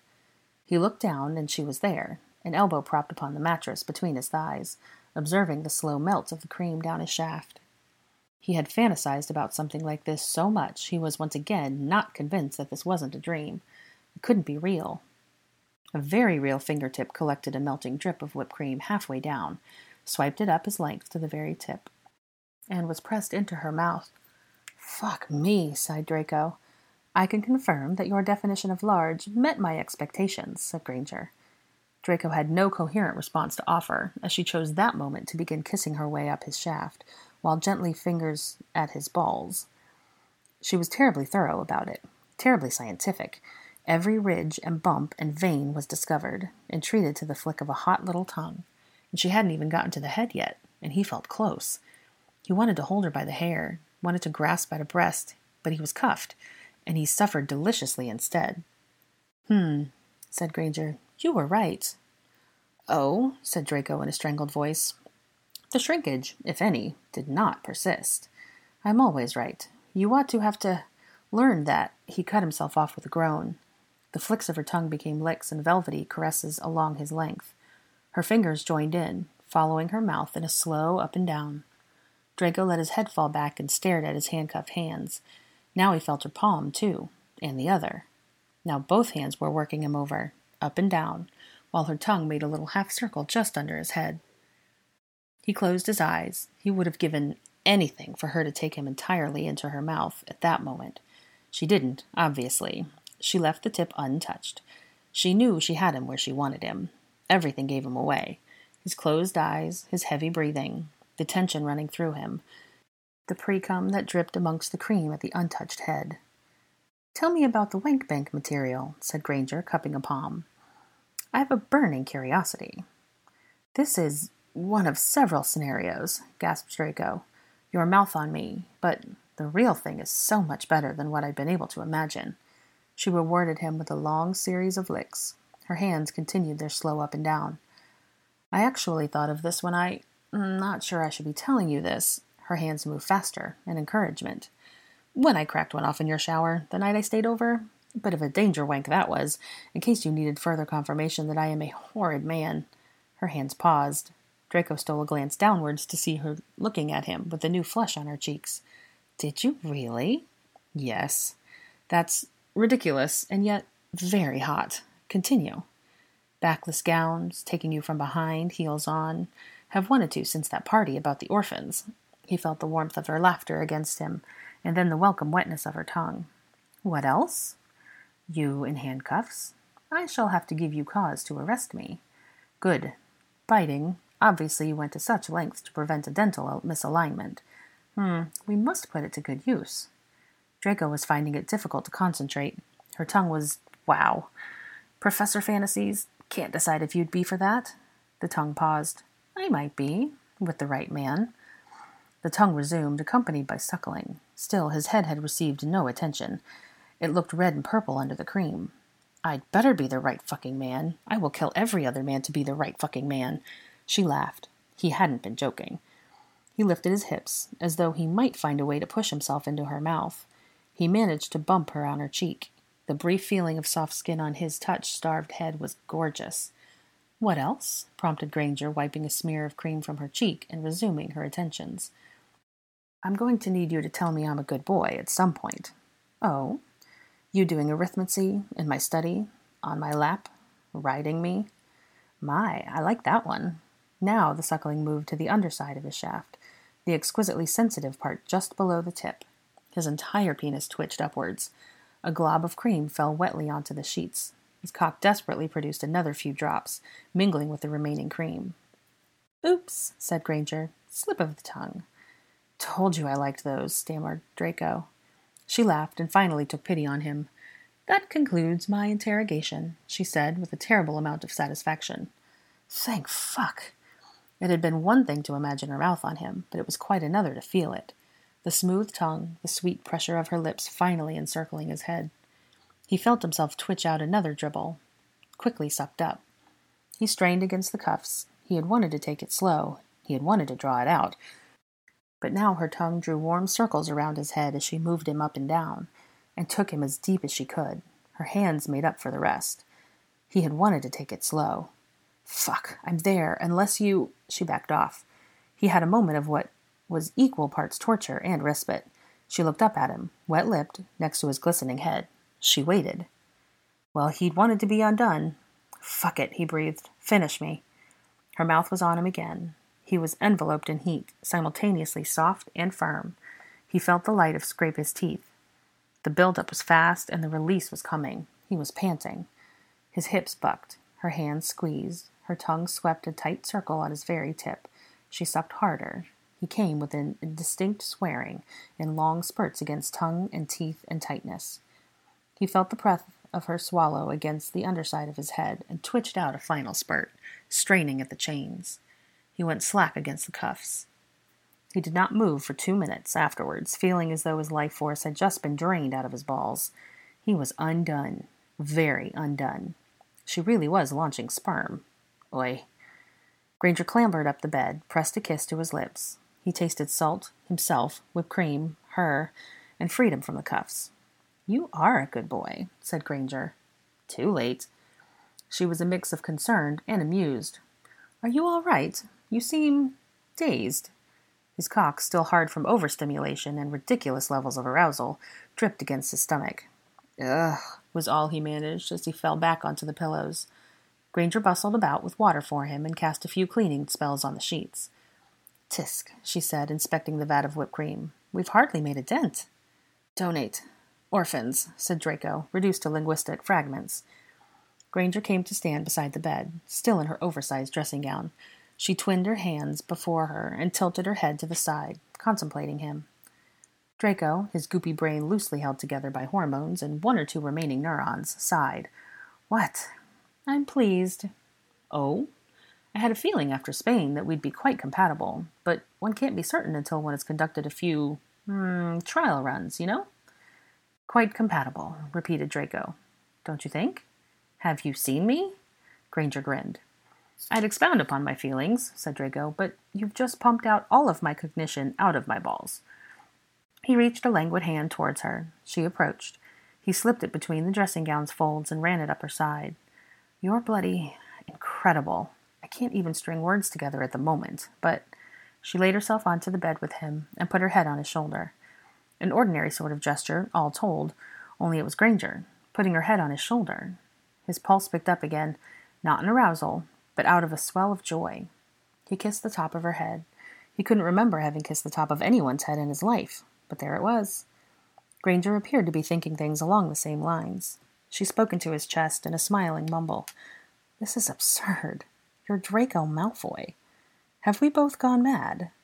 "I think so. A little. You've just reminded me that I wanted to make you say my name." "We have time to correct the lapse." Yes, there would be time. Thank the gods, because Draco was making a list. He wanted a spot of professorial role play. He wanted to have her in the library, perhaps even the Hogwarts library, if they could bluff their way back in, on the dining table, in his cubicle at work, definitely in the lab, at the Seneca, yes, of course, and he was going to have her on that window ledge, and every bloody window ledge in this house, and he was going to spaff on her tits, and definitely work out that auto-asphyxiation device of hers. There would be time. There would be a lifetime, perhaps, or was that too mad to think about? He thought about it anyway. It had been, all told, a winning start to the day. They settled into one another's arms and fell into a nap. Judging by the angle of the sun, it was only about 10 o'clock in the morning when Draco awoke. He took an unusual groggy delight in the feeling of warm and sticky, because it was Granger who he felt warm and sticky with. Her robe had opened and exposed a thigh that looked delicious. He pushed himself up and kissed it. Granger, far away in some distant, peaceful dream, slept on. Draco had been about to lie back down when he realized that he was being watched. Granger's cat was at the foot of the bed, staring at him. "How the bloody hell do you keep getting in here?" whispered Draco. "I've got wards up." The cat's blink told him that this was no concern of his. "Right. Well, as you can see, things have progressed," said Draco, attempting to cover Granger's thigh with her robe. The cat's long stare informed him that it had indeed taken note, and that any progress was, in fact, its doing, given that Draco was largely a useless imbecile. Draco could offer payment in the form of kippered herring at breakfast. "You weren't really lost, were you? That one time? And the other night, you weren't really chasing a leaf." "No," said the cat. "Of course not." Draco was a bumbler, and at some point a cat simply runs out of patience. The twitch of the cat's tail informed Draco that, by the by, the consequences would be dire for him should he bollocks this up. Frankly, the cat intimidated Draco far more than Potter and Weasley. The cat actually had the gumption to carry out its threats. Draco pulled a sheet over himself, feeling that the old sausage and beans were rather too exposed with those claws at this level of proximity. "I shan't bollocks it up," whispered Draco. "I can't bollocks it. I care for her far too much. It's a horrid feeling." The yellow eyes stared at him. "What else do you want me to tell you? She has the entirety of my stupid heart, all right? I can't hurt her. I'd sooner rip out my soul." Still, the stare continued. "I love her." That's what it wanted to hear. The cat wound its way towards him on the bed. Draco slid a protective hand in front of his crotch, in case it got any ideas. The cat observed the movement. Its glance toward Draco told him that, if it were to carry out its revenge, it would go for his eyes first anyway. Then nipples. It had sharpened its claws for that purpose. But for now, that was unnecessary. They could be friends. It butted its head at his chest, curled its tail under his chin. Draco spat out a single cat hair, presumably placed upon his tongue to ensure that he knew his place. Granger awoke to find Draco scratching the cat's ears. "Oh," she said. "He's approved of me," said Draco, with a few provisions. "Provisions? They're between him and me. Can't disclose." "All right." Granger smiled widely. "You know, I did have it on good authority that you're a good man, under all the dickheadery. But now... It's irrefutable, isn't it?" "Yes. Theo's findings have been peer-reviewed, as it were." The cat began to knead Draco's thigh. Too close to his crotch for comfort. Another intimidation tactic, no doubt. Granger saw Draco's eyes widen and came to the rescue. She picked up the cat and gave it a kiss on its ugly head before sending it on its merry way through the door. "I still want to know how he's getting in," said Draco. "Should have worked that out into your provisions," said Granger. "I am so pleased that you're getting along." "I'm not sure it's the most egalitarian of getting alongs." "You sound as though he had something terrible on you." "He threatened to go after my nipples. Should I in any way displease you?" Granger laughed and pressed a kiss into one of his nipples in question. "I shall keep you safe." "Thank you. I can't decide whether the cat or the prioress terrifies me more at the moment." "New Boggarts it is." "Not quite," said Draco. He had an entirely new terror there. Granger yawned. "Shall we have a shower and give the others a sign of life?" "No," said Draco selfishly. "I think we ought to, or Harry and Ron might burst in next." "It's one thing for that cryptid of yours to get in, but if those two bumblers get through my wards, I'd know I was losing my touch." "You were a bit distracted when you were casting them," said Granger. She then proceeded to distract him again by walking to the bathroom and letting the robe slip off as she went. All other issues lost their significance over chasing Granger's bare bum. "Again?" gasped Granger as Draco ran for her and pushed his half-hard self against her. "Obviously. Still plenty of life in the old bag." As they entered the bathroom, Draco caught sight of himself in the mirror. His hair looked like a pineapple. In a moment of real personal growth, he discovered he didn't really care. They showered, amongst other naughty things. Then, because Granger desired it, they went downstairs to give the requisite sign of life.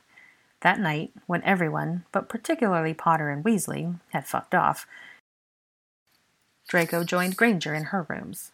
By then, they had got the worst of their randiness out of their systems, and they were able to take it slow, and it was something rather more akin to making love. There was such pleasure in it, not raw, carnal pleasure, that had been found several times that morning, but something intimate, and slow, and sweet. They undressed each other with care and caress. She took off his braces and cufflinks with a soft smile upon her face. He pulled the hairpins from her hair, all except one, out of her lingering paranoia. She unbuttoned his shirt. He lifted her top off. When they were both naked, he lay her onto the pillows with that lovely chaos of her hair around her, under the light of the waxing moon. She was the enchantress that he had glimpsed a long time ago. He drew his fingers through her hair and felt the impossibility of it, of the realness of his dream vision. He told her that she was beautiful. She told him to kiss her. Their kisses yielded secrets. He told her of his amortentia, and she told him of hers. And they found delightful surprises in one another's answers, of flying, and the sea, and roses, and his hair, and desert sands, and her soap, and his cologne, and honeyed cider and cherries, bits and pieces and memories and moments that had brought them together. He told her what he thought of her when he cast a Patronus. She told him of her puzzle, of paradoxes now solved. It was a gentle delirium of stupidities and vulnerabilities. They made love in it, whispering once, long unvoiced, into each other's ear. Their hearts thudded and surged, their mouths reaped and harvested kisses, and when they spun over the edge together, they gasped out each other's names. Chapter 36. Journeys End in Lovers' Meeting. December's full moon came and went. There were no further werewolf attacks. The wizarding world sighed in relief. Greyback and his pack had well and truly been eradicated. And if someone of his ilk did come back, well, there was a cure now. Lycanthropy was no longer the life-changing affliction that it used to be. In the days and weeks that followed, normalcy returned to Draco and Granger's lives. Granger moved back to her cottage, this despite Draco mentioning with eminent casualness that he didn't mind if she stayed at the manor longer, by which he clearly meant that he wanted to spend the rest of his life with her there, and she was obtuse about it. Anyway, Granger moved back into her cottage. She returned to her good works at Muggle Cambridge, at her local surgery, and at St. Mungo's A&E. The sound of a whip cracked over the St. Mungo's board of directors. Her advancements in magical immunology took wizarding academia by storm and rocketed her to scholarly superstardom. which seemed like every magical research institution in the world endeavored to poach her from Cambridge. Oxford was particularly insistent and attempted to recruit her with promises of heading her own research institute, and budget, staff, and resources beyond her wildest dreams. Cambridge scrambled to make a counteroffer to ensure that Granger would stay. The Sorbonne sent in a proposal that bordered on outrageous.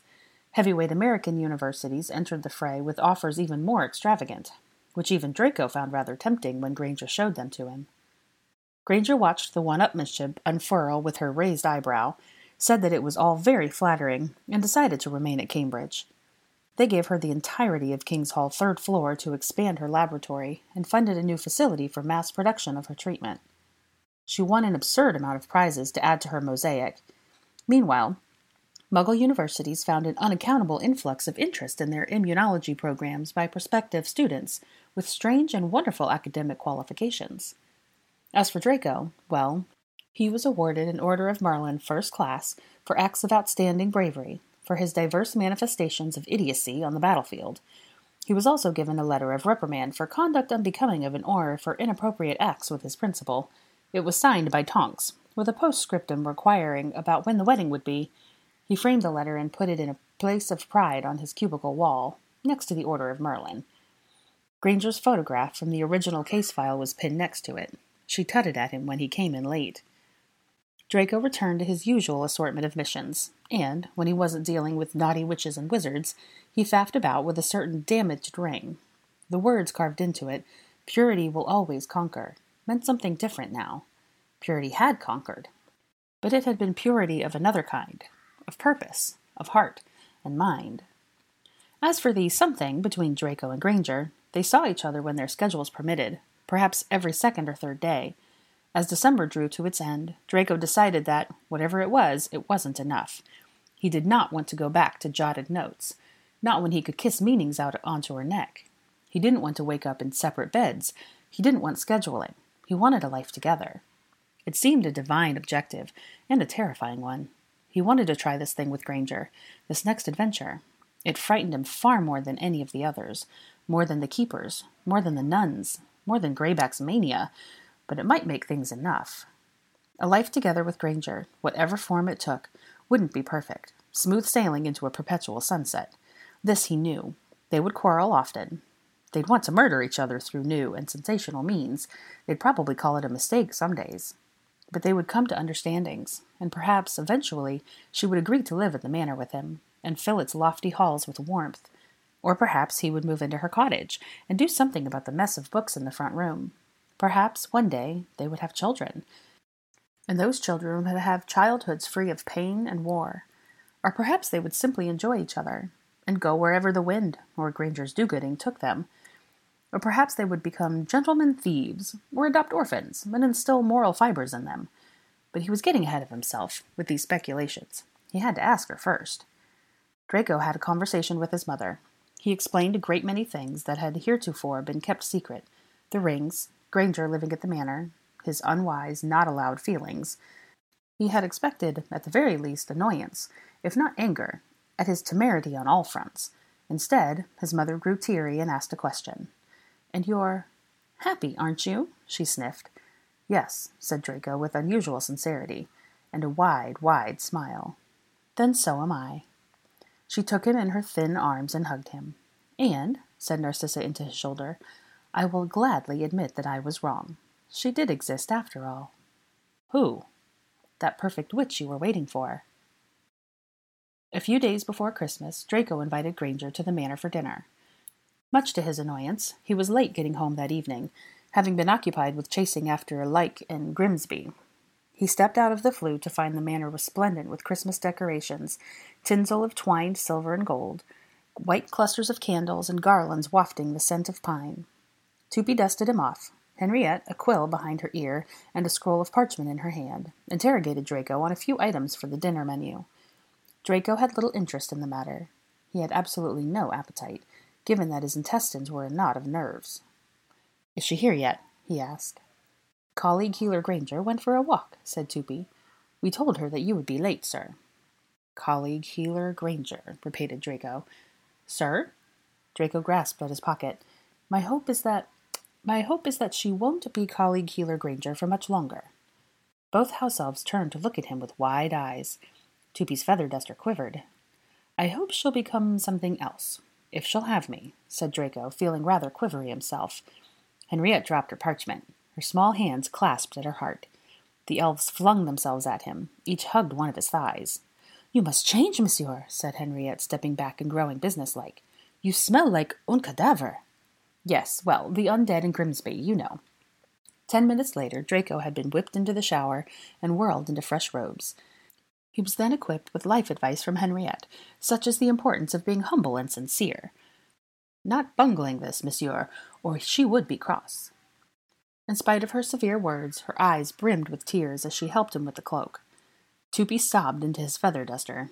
Draco dearly hoped that he would be giving them a reason to smile soon. Otherwise he would be joining them in the crying. He stepped outside and found Granger's footprints in the snow. He followed them, feeling rather like a man on a mission, possibly the most significant mission of his life. What a feeling! What a hideous, vulnerable, glorious feeling! The air smelled of just before snow. As Draco walked, memories of their year together unwound before him in a soft chronology. The February day in Glastonbury, their quarrel at Astara, banoffee pie scarfed down like barbarians, Beltane and its seas and smoke, chocolate by a fountain, solstice and sun-drenched Provence, healing and the inadvertent disclosures at St. Mungo's, lingering too long under wisteria, Lunasa's general meander down memory lane, laughing fits with mud in their mouths and the magic of Mabon, a stolen dance, Sam Hain and the night in Spain, triumphs on the battlefield amongst blood and fire, a kiss under sanctified rain. He felt a sweet sort of sadness that something was over, but there swelled in him also a hope that something new and wonderful was about to begin. There was a strange loveliness in the evening sky. Snow clouds threatened, but the sun danced among them, sifting delicate gold here and there through the gray. It washed light and dark over the grounds in a pale, luminous impasto. Granger's footprints led to the rose garden's snow, ivied walls. Rose bushes, charmed to resist the cold, dripped with icicles, and fixed the lights into frozen glints. The roses themselves looked even more opulent than usual under their purlines of snow, heavy heads bent under the weight of it, glowing lusters of ruby or pink or crimson through the white. There was something of a fairy tale about roses under snow, in the frosted leaves, in the bending stalks, in blossoms unscarred, touching petal to petal like the lips of lovers. Something of a love story. Something of a happily ever after. Draco picked a rose, a deep red one, the color of romance, of heart-blood. The stirring beauty of the rose garden was made more beautiful still by the woman walking through it. She had paced a circle of footprints around the fountain. Her nose and cheeks were nipped pink by the cold. She smiled as he approached. In her hands, a sheaf of papers. In his hands, a rose. "What are you up to?" she asked when he approached her with it. "Mischief as usual," said Draco. He slid the rose into her hair, and stood back to contemplate the effect. Gilding the lily, really, holding a lantern to the sun. Granger eyed him with amusement and suspicion, even as she blushed. She touched her fingertips to the petals. "Thank you, it's lovely." "And what are you up to?" asked Draco. "Reeling," said Granger. She waved her papers at him. "I've just got back from the lab. We received some preliminary results." "Good?" "More than good. Fantastic. Beyond what I could have hoped." She came to his side and showed him the results, the incomprehensible rows of data that made her so happy. She explained things in a rush of enthusiasm, how these and those numbers were so promising, that this and that anticipated side effect had occurred only minimally, interspersed with exclamations of "Look!" and "Can you imagine?" Draco nodded and pretended to understand and said that it was all bloody good news. Well done. Well fucking done. Granger beamed. She clutched the results in her chest, spun upon her heel, took in a breath, and let it out in a warm mist. With a new sincerity, she folded the papers and pressed them into her coat. Now she looked at Draco with a small, soft, smiling delight. A great peace descended on her. The peace that followed years of effort and persistence, when those efforts have at long last borne fruit. She had accomplished the impossible. She had achieved a dream. Draco felt that rush of admiration and affection that had grown terribly familiar. When Granger was around, the press at his heart, the headiness. Extraordinary witch, incredible woman, beloved. The sun shone from behind clouds. "It's the winter solstice today," said Granger, looking up at it. "Yule." "Is it? What, a pagan holiday, and we haven't some astricky adventures to frolic off to? Strange, isn't it? Shall we nip away to the Orkney Islands before dinner?" Granger laughed. "It's a fascinating astronomical event in its own right. Solsticestrum's literal meaning is the sun stands still, and it will, quite soon, I think. And then the days will grow longer again, a time for new beginnings, according to the old ways." "New beginnings," repeated Draco. "That is rather convenient." "Oh?" Draco found himself again seized by that fool's courage, as well as the squeeze of nerves. "I have something for you," said Draco. His voice verged suddenly on the shaky. His voice was never shaky. He had wanted to be suave, but this was Granger, ergo no suave. Blast it all to hell. Granger turned her question from the sky to him. Her focus was curious, gentle. With fingers that felt a bit trembly, Draco took out the ring. It sat in his palm. A simple silver band. "You fixed it!" gasped Granger in delight. "Well done!" "I did. I'd like you to have it." She looked up at him. "To wear it again?" "No. Well, yes, but I mean, have it." "Have it?" Granger searched his eyes. "But these are your family's rings." Right. He was botching this completely, and it was going to have to spell it out for her, even as his heart was doing its utmost to block this throat. "Yes, of course, you're right. These are my family's rings." He paused, took a breath, and continued. "And what I'm trying to say, badly, is that I'd like you to be part of my family, or for me to be part of yours, or for us to make a new one, together, or any iteration that you'd like. What I'm trying to ask is if you'd give it a go with me." His voice caught. Now she was beginning to understand. Her lips parted.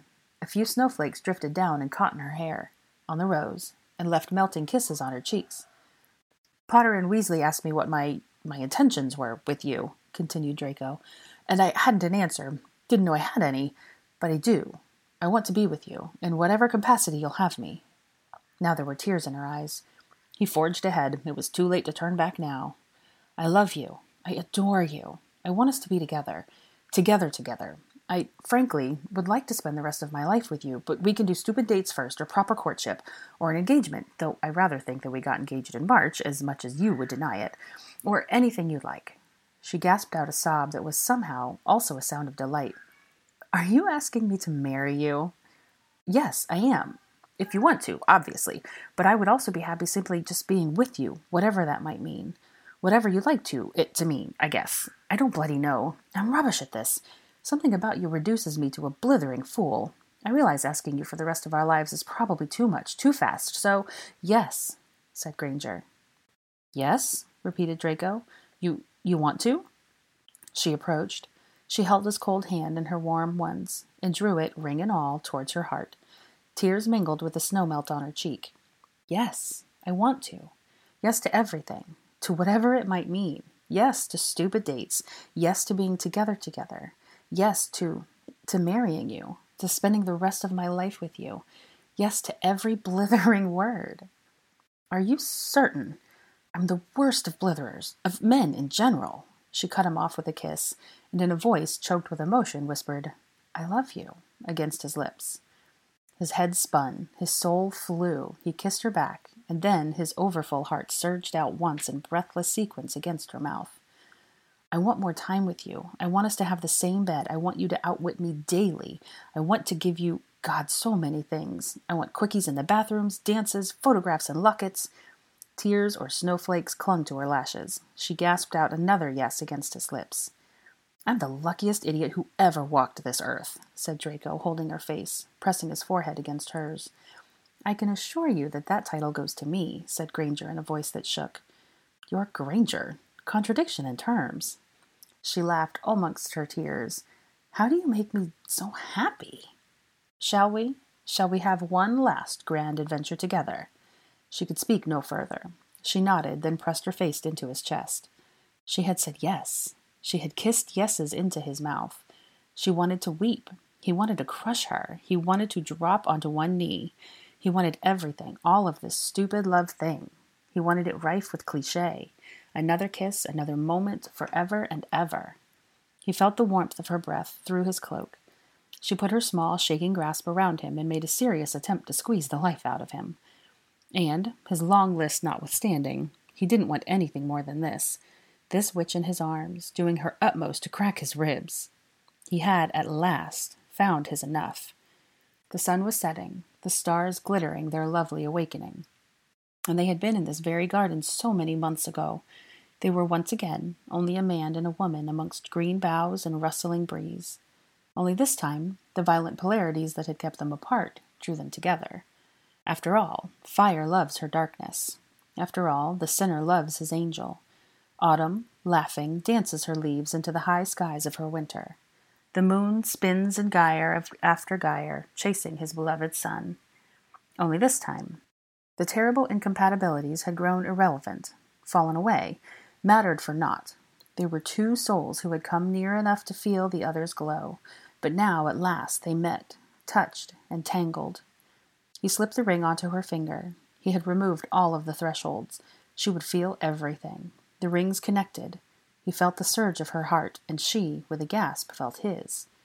He held her to him, lifted her and spun her, laughing amongst swirling nebula of snowflakes catching the sun. She was his, and he was utterly hers.